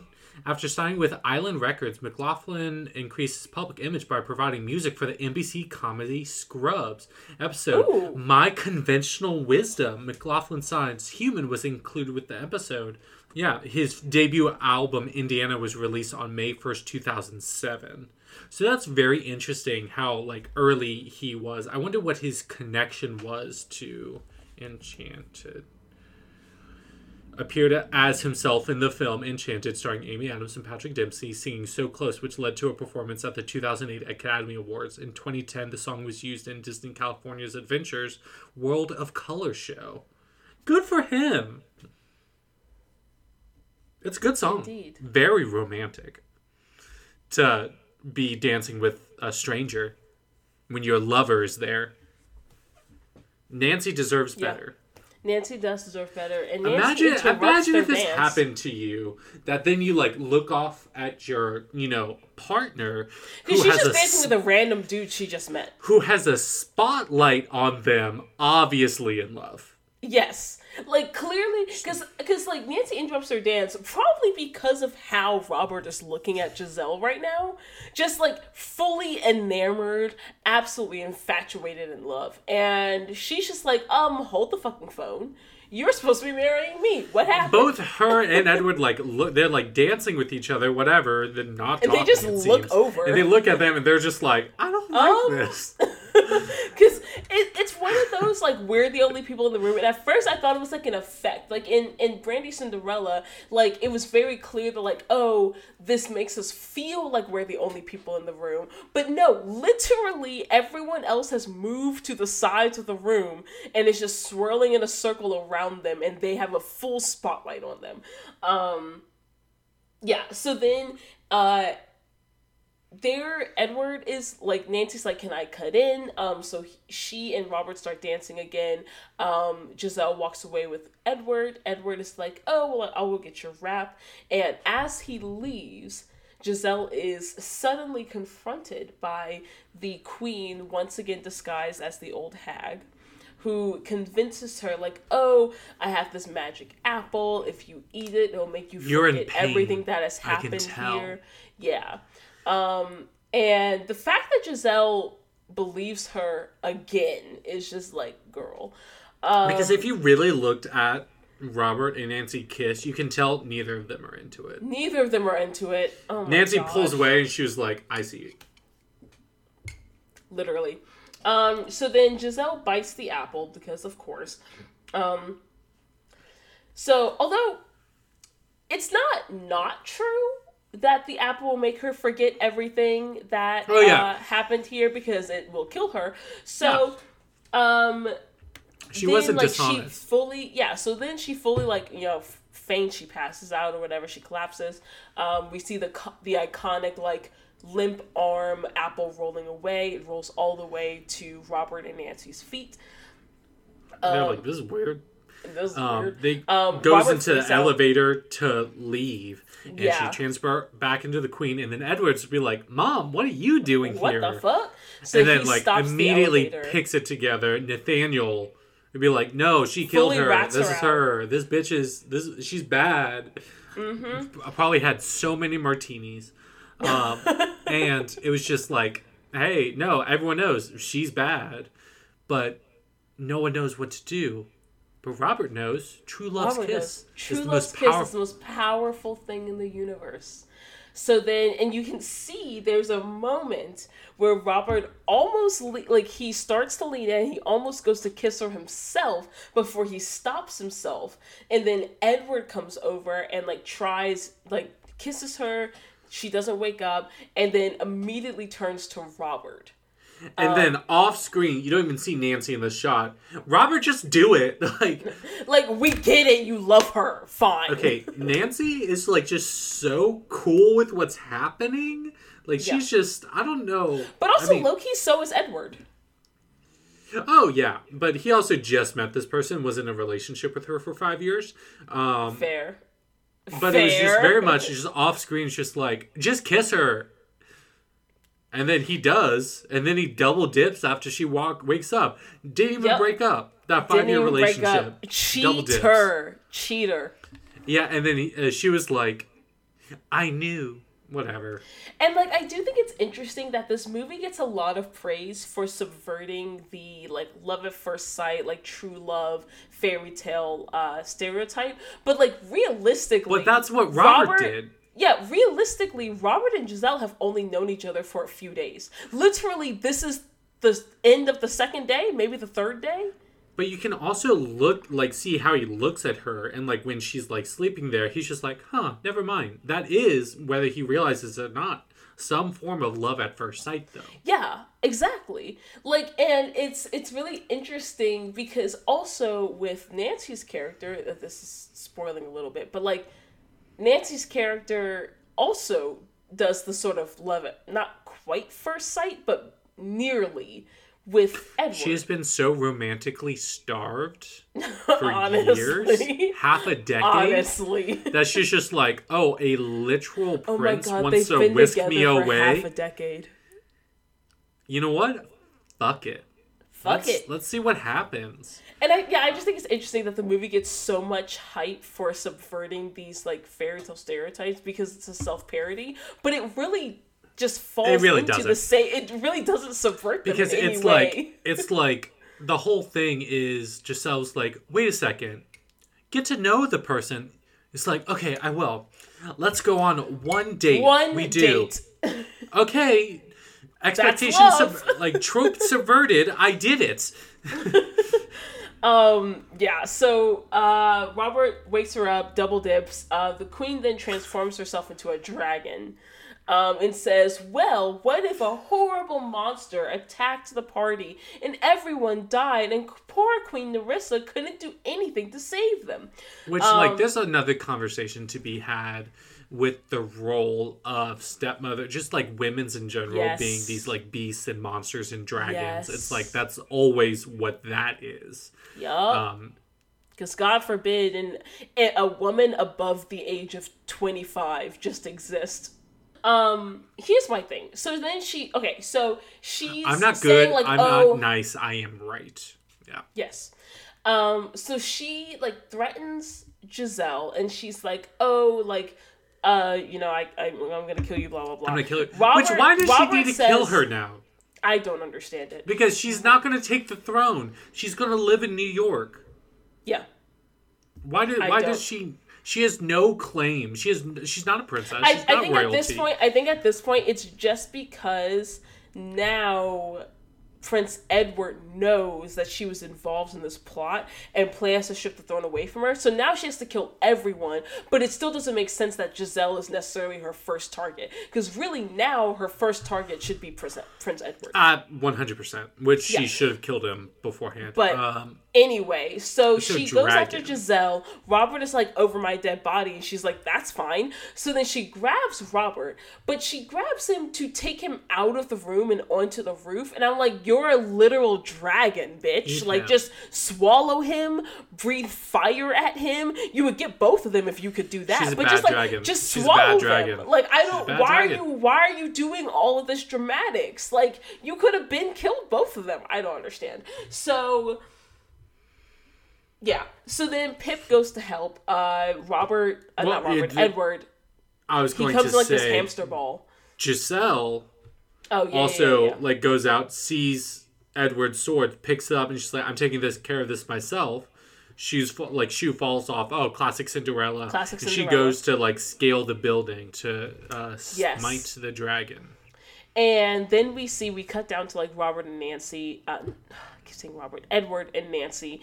Um, Pip rolls up in a little hamster ball, um, and finally is able to successfully communicate with Edward, who seems to Why have developed a brain. Um, and he's able to he like he releases him to go and help, and. I like this trope of like so this happened with the troll as well with like the troll was chasing Giselle onto a branch at the beginning of the movie and then Pip jumped on and like that's when the the whole tree actually started tipping over he was like the tipping point he does the same thing here where uh, Queen Narissa as a dragon is just like on this top spire of the building, um, and just like swinging around. He can see like, what building was it? Was it the Empire? Was it the Chrysler Building? Was it the Empire State Building? I don't know New York. Like we should that. know this. We're gonna take a minute. It to was just It it was just a building with a spire. Uh, the Kings and Queens Ball is a Golden Deco studio set, but it's supposedly being held in the Woolworth Building, Ooh, two three three Broadway, atop which the climactic battle undertakes. Cool. interesting. So that's the building. Um yeah, and so uh Oh, no, he jumps on like one of her little spikes at the top of her head, and that is like the basically the Enough straw that broke the camel's back. Yeah. Um, makes the whole thing tip over. She falls from the spire. When she hits the first part of the building, why does she explode into fire? I remember her exploding into glitter on the road. I don't remember her exploding into fire. Like on the way down, she like hits something and like explodes, and it's like glittery fire type thing. I was just like, how did this happen? Because when I- you do see Giselle stab her, or the after effects, you do see Mm-hmm. a pool of blood, which I was like, oh, good for you, Disney.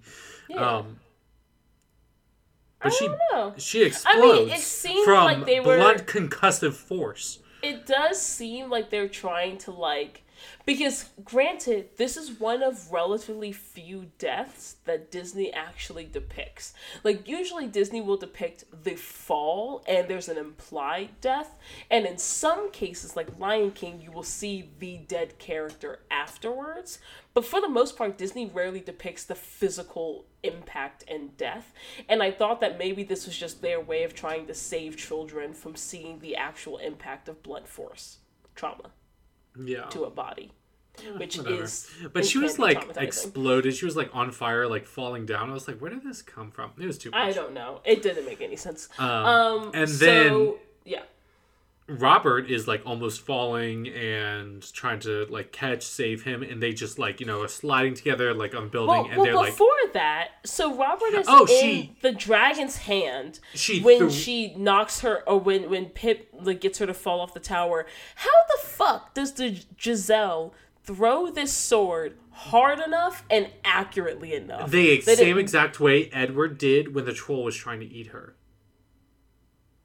Oh, I didn't notice that just that particular detail. Yep. But yeah, it doesn't make any sense. Oh no, that- it's fine. It's a movie. Um, and Anyway, so yeah. they like fall together. They're safe, and she's like, Yep. "Is this a habit of yours? Always falling, Falling off of things? Let's make out." Call and they're just like, "You have been in a long-term relationship for like For years. five years. and you're just like, "Oh, I'm done." Years, and I, I don't, don't think he- care I don't how think much he was loyal during the whole time. I, I don't because I don't care how much of a non-romantic you are. Like, No. how in the fuck are you just able to switch it up like this? Like he fully flipped the script on Nancy. Snake. Like you were planning on proposing to this woman 24 hours ago. What happened? And then we get into the song "Ever Ever After," sung by Carrie Underwood. I love it, and I love Carrie Underwood. So I mean, there's no surprise there. But Nancy's just kind of walking back. She like sits down and then she like sees the sees shoe the- that Giselle kicked off, and then Edward's like, "May I, a milady?" And it's a and it perfect perfectly fit. fits her. And then she like runs off with him into the sewer. And it's just like, you know what? Fuck it. And like, honestly, good for Nancy because she's with a hot ass guy and she's about to be a queen of a like of a kingdom. Facts, but also again, this goes back to the fact that this movie doesn't actually subvert any fairy tale tropes because other than the one dance they shared ten minutes ago, You don't know how much time has passed. You don't know how much time has passed. come on. Not a lot of time has passed. Not a lot, listeners, not a lot of time. Has passed. It's been less than the day that Giselle and, and Edward knew each other before they were gonna get married. How many nights have passed over them? Shut! I hate you. I hate you. Um, so then so- Giselle opens up a dress shop. Which I think is she just took over Nancy's like I think business she did. Andalasia fashion. Which is so rude. And so there's a bunch of rats making clothes too, which is like then- fun, I guess. Uh, Nathaniel gets a book deal, which I'm not happy about, but whatever. Nathaniel does My Royal Pains, which is so Yeah. funny. Mm. And Um, then dealing with your inner evil queen or something like that. yeah, dealing with the inner queen, uh, dealing with the evil queen within. Yeah. Yeah, and then Um, Pip and then also. Pip also gets a one in the Silence world. isn't golden. And it's interesting, Pip went back to Andalasia and did not stay with Giselle. I think that makes sense though, because he was very upset Because about the fact that he CGI is expensive. Facts. And then we see, you know, the new happy family. Oh, you know, you know Yeah. Giselle's moved in because there's so many more houseplants and flowers. So many more. Also, um, she has all of her own dress material now. She doesn't have to destroy all their curtains. And they all lived happily ever after. The book closes and we get into the ending credits, which the animation is just playing from different fairy tales. Like you see Yeah. Cinderella, you see uh, the Frog. Prince. Mm-hmm. The Um, like- good job. The Prince and the Frog. Thank you. Yeah. And uh, a fiend. Fiend. So, I'm going to talk a little bit about the music uh, in our. Ravens Composer Corner. Rude. So, um, I have talked about both of these composers before, so I'm going to go over that briefly and then talk a little bit more about the construction of the music itself.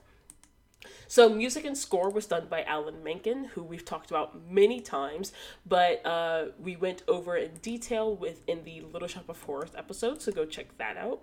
Um, lyrics were done by Stephen Schwartz, who also did the lyrics for The Prince of Egypt. And he's actually also done a theatrical version of Prince of Egypt where he did the full like music and lyrics for the entire show. So I thought that was really cool as well. Yeah. That's cool. So, um, if you want like specific details on their like biographical information, like go to either of those episodes. But I'm to talk a little bit about like the work that they put in to the specific music for this uh, musical.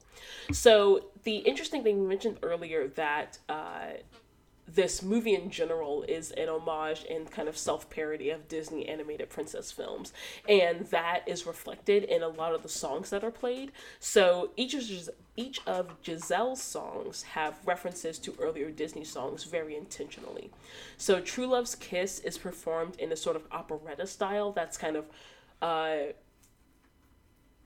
what's the word reminiscent of like the early Disney musicals, uh, like Snow White, Cinderella, um, and those early days of animation. Um, and the lyrics themselves and the kind of musical styling is based off of I'm Wishing from Snow White and the Seven Dwarfs, Yeah. as well as A Dream is a Wish Your Heart Makes from Cinderella. And Amy Adams kind of intentionally performed that in the Also, sort of whistle as you style. work. Uh, that's Happy Working Song. Oh, happy. I'm Oh, getting to sorry, you said. Yeah. Uh. No, no, no, you're fine. Yeah, yeah. Um, so Yeah. Amy Adams, Amy Adams kind of intentionally performed that in an operetta style um, to match that sort of fantastical uh, fairy tale setting. And then when we get into Happy Working Song, um, that is based off of quite a few different songs. So Whistle While You Work from Snow White and Seven Dwarfs, the Work Song from Cinderella where they're making her dress, uh, Spoonful of Sugar from Mary Poppins, Making Christmas uh, from The Nightmare Before Christmas, and it's also just a general homage to the Sherman Brothers as well. Um, and that song, and Sherman that's how you Williams. no. I know. I'm just kidding. Um, so then and then that's how you know is also based off of uh under the sea and be our guest from the perspective of like having one of those big production like big performance the Girl. numbers yeah um uh and it's a self-parody uh really of just alan menken's work um and it's and that song and happy working song are like intentionally performed in more of that broadway like theatrical style. Um an interesting thing about that's how you know is that scene so that scene was only about five minutes in the movie. It took 17 days for them to film um, partly because they were interrupted a lot by weather issues. Uh, it was filmed on site in new york city. Um, but also they kept getting interrupted by patrick dempsey fans which I just thought was so funny. I mean, there's a Um, million Grey's Anatomy episodes. There's a so many. Grey's Anatomy is a huge like almost cult following. Um, and so then as we move on through the musical, um, we get into So Close and Ever Ever After, which we talked about, which were intentionally written in more of a contemporary style, and it was kind of meant to show that uh, kind of the time period sort of of the musical uh, stylings of the songs were progressing sort of in pace with um, Giselle's character herself. Uh, so again, we see that she shows up to the king and queen's uh, ball in this more contemporary style dress, and that is intentionally mirrored by a contemporary ballad, uh, which is performed during that ball. Oh, kind of meant to show- yeah. yeah, that her character is like more in tune with the modern world now, and not in this like fairy tale fantasy land anymore.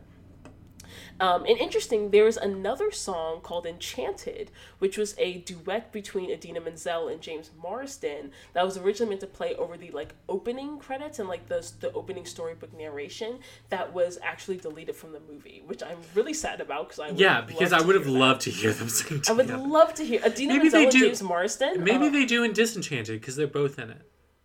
Oh, perhaps we'll, we'll have to do that someday and see. Yep. Um, and that leads me into our discussion question for the day, which is about musical stylings. So, Campbell, Yes. in your opinion, what role does or can uh, musical styling play in the expression or communication of a particular emotion or desire? I think what musical styling does best at in describing is perspective. Interesting. Elaborate. because it's the kind of thing we see like uh um what's the song called? How will you know? It's both That's how you know. that's how you know. It's both. The song is just like from these different styles and stylings and things like that even though there's like a lot of similar melodic moments. I think a lot of either when it's like one person singing a cappella or maybe with the instrument choices. Maybe it's more simplistic maybe it's more reminiscent of another style of music. I think the there's different interpretations of similar musics that just give a different voice other than like necessarily like a different character because sometimes it's just the background music that Yeah. it's like oh it's changing so we're in this different environment but the same kind of song um i just think it's a i don't know music s- style does not necess- necessarily mean different songs and i think that's really cool when people can make that work if that makes Agreed. sense Agreed. No, I But I'm think it's really cool. drunk. No, I totally think it's cool when like an artist covers a song but does it in their own genre. the white stripes version of jolene is so good Um, Oh, so good. it's so good But I think that also connects to when I think of this, I think of how people relate to musicals and how Yes, a lot of yes. people a lot of people talk about how especially you- live action musicals are difficult for them to consume because they just don't see it as realistic that a person would bring out a song. and I think it's really cool. It's like with these different covers, styles, different people singing the same song but different styles. It's music is a conversation, and how can they Yes. take part in that conversation? Exactly. And I think different musical styles reflect different different types of emotions and, and states of being. And I think of like I think of some of the musicals that we've done. So like this one we I just mentioned, um, there's operetta style, there's Broadway like theatrical style, and then at the end, so close and ever after are like contemporary and like pop style. Um, And there's that's different very- cultural styles within some of the songs.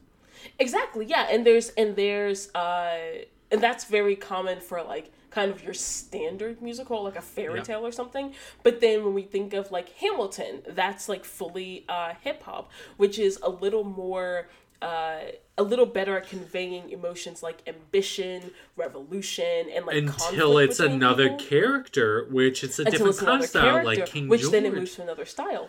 which Yes. is was very like the monkeys, like Ye- yes. British, yeah. Yeah, and then um, if we even think of like we mentioned it earlier, but like Rocky Horror Picture Show and Repo the Genetic Opera, both of those are rock operas with like uh, classical rock to punk Rock rock uh, type of musical stylings um, that really emphasize like sexuality, uh, being anti-establishment, and like the general feeling of like rebellion against like the system, kind of. And I Stealing organs. stealing organs. Um, and I think it's really interesting how the particular genre or style style that you kind of encase your musical in really impacts what people or which people feel able to relate to that. You know what I mean? Like what people feel a connection to that type of music um, based on their own life, based on their own musical interests um, and musical preferences. And I think um, it's really cool being able to see a single musical incorporate various different styles and, as you mentioned earlier, um, even different cultural musical Yeah. styles. yeah. Cool. Okay, so for our song today, I gave you two different options. Which one did you pick? I picked True Love's Kiss. Ooh. because I thought it would just like it happens so much throughout, and sometimes when you're when we're like playing music or like say you have like some kind of popular music, if you translate to sheet music, it's boring. I that's how I felt. Uh, how will you know she loves me? Whatever the song is, I will never remember Yeah. the title. Do not correct me. And I will never like that seems more boring. So we're going. We're doing True Love Kiss with Raven on the violin, myself on the clarinet. A Be right back. BRB.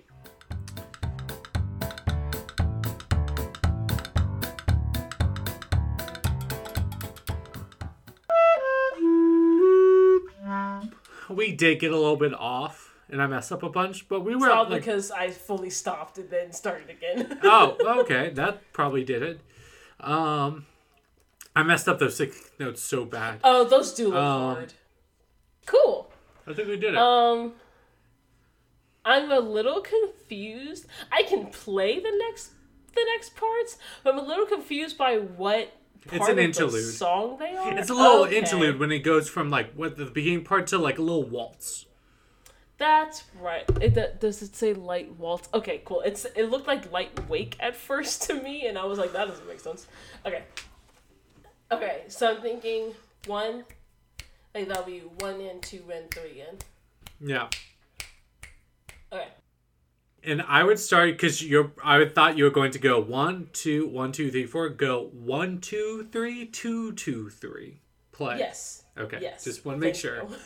so you don't get confused. You are correct to remind me. Okay, one, one, two, three, two, two, three.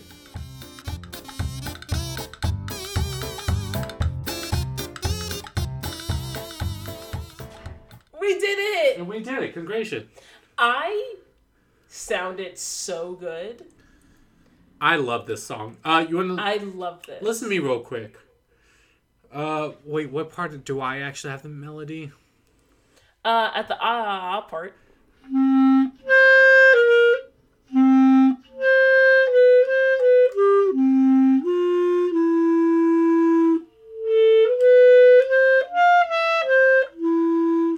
Campbell, Sounds great. You sound amazing. Honestly, I, and I say this, I say this completely unironically.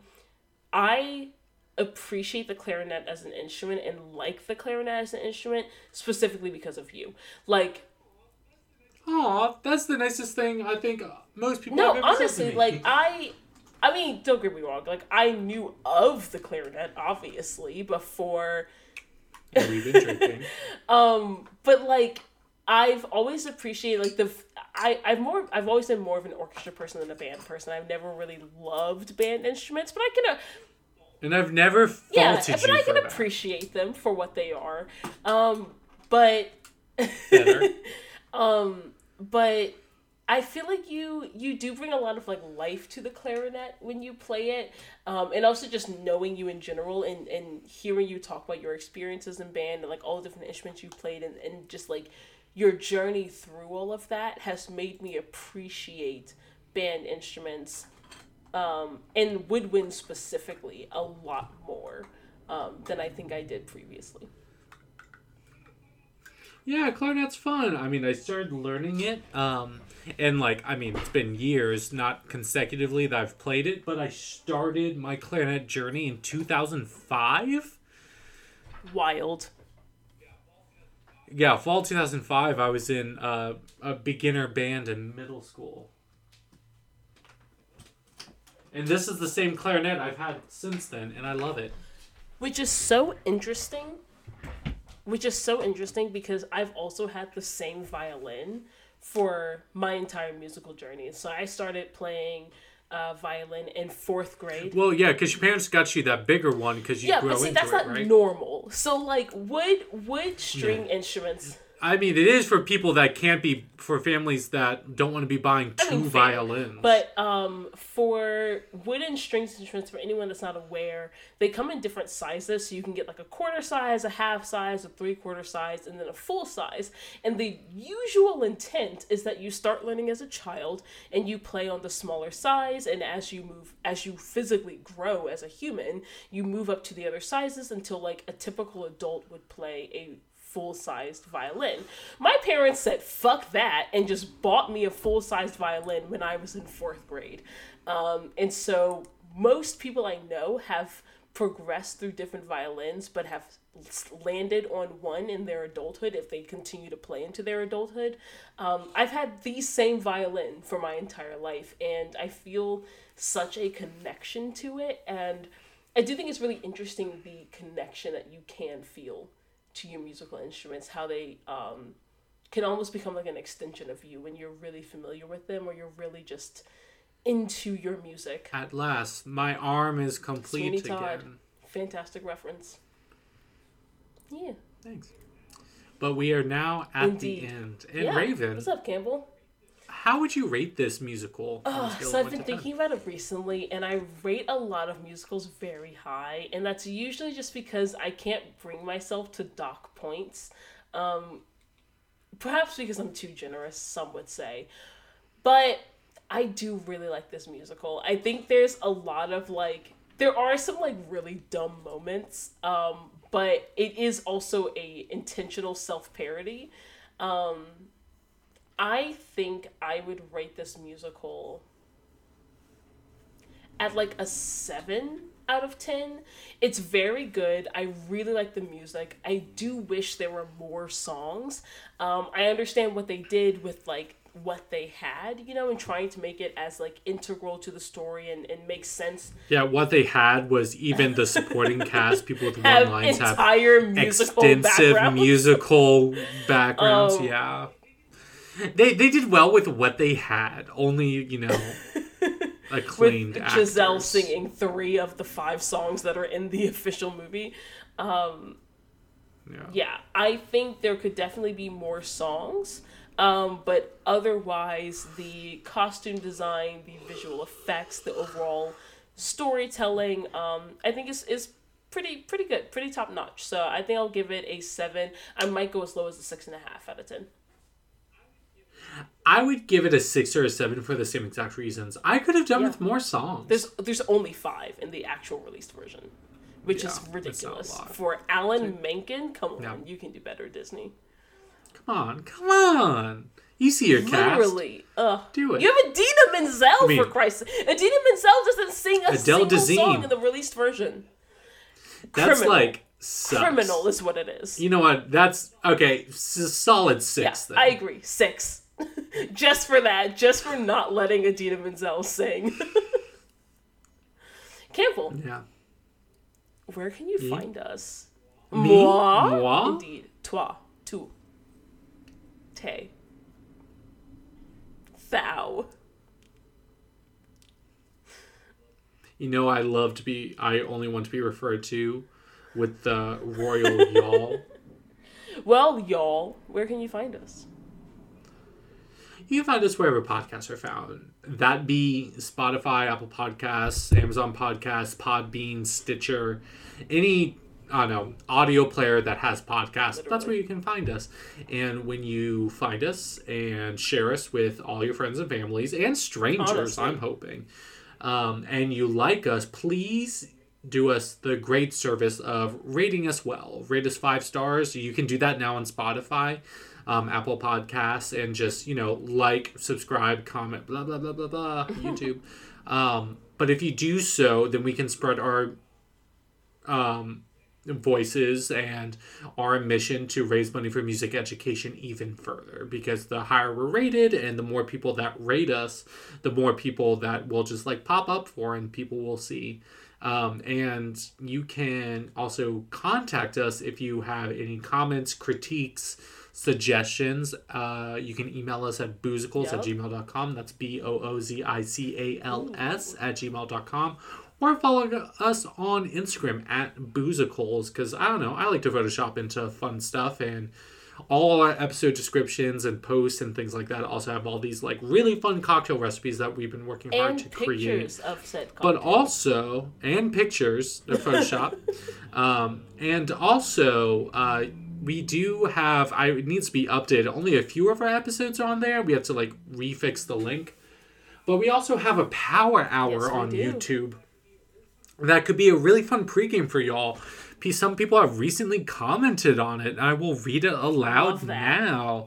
OMG, this is the, legit the best, all caps, power hour I've ever Correct. seen. And I've seen opinion. many. Lol, lol. Please make 1,000 more. Thank you, Rachel. And 10 out of 10, amazing power hour. Please make more. Thank you. Na, na, na, na, na, na, na, na, na, na, na. But that's where you can find us. That is indeed where you can find us. Uh, thank you, Campbell, for that information. I'm sure all of our listeners will find that very beneficial. Um, so, all that's left is to say, Auf Wiedersehen. Um, weird. Why is that weird?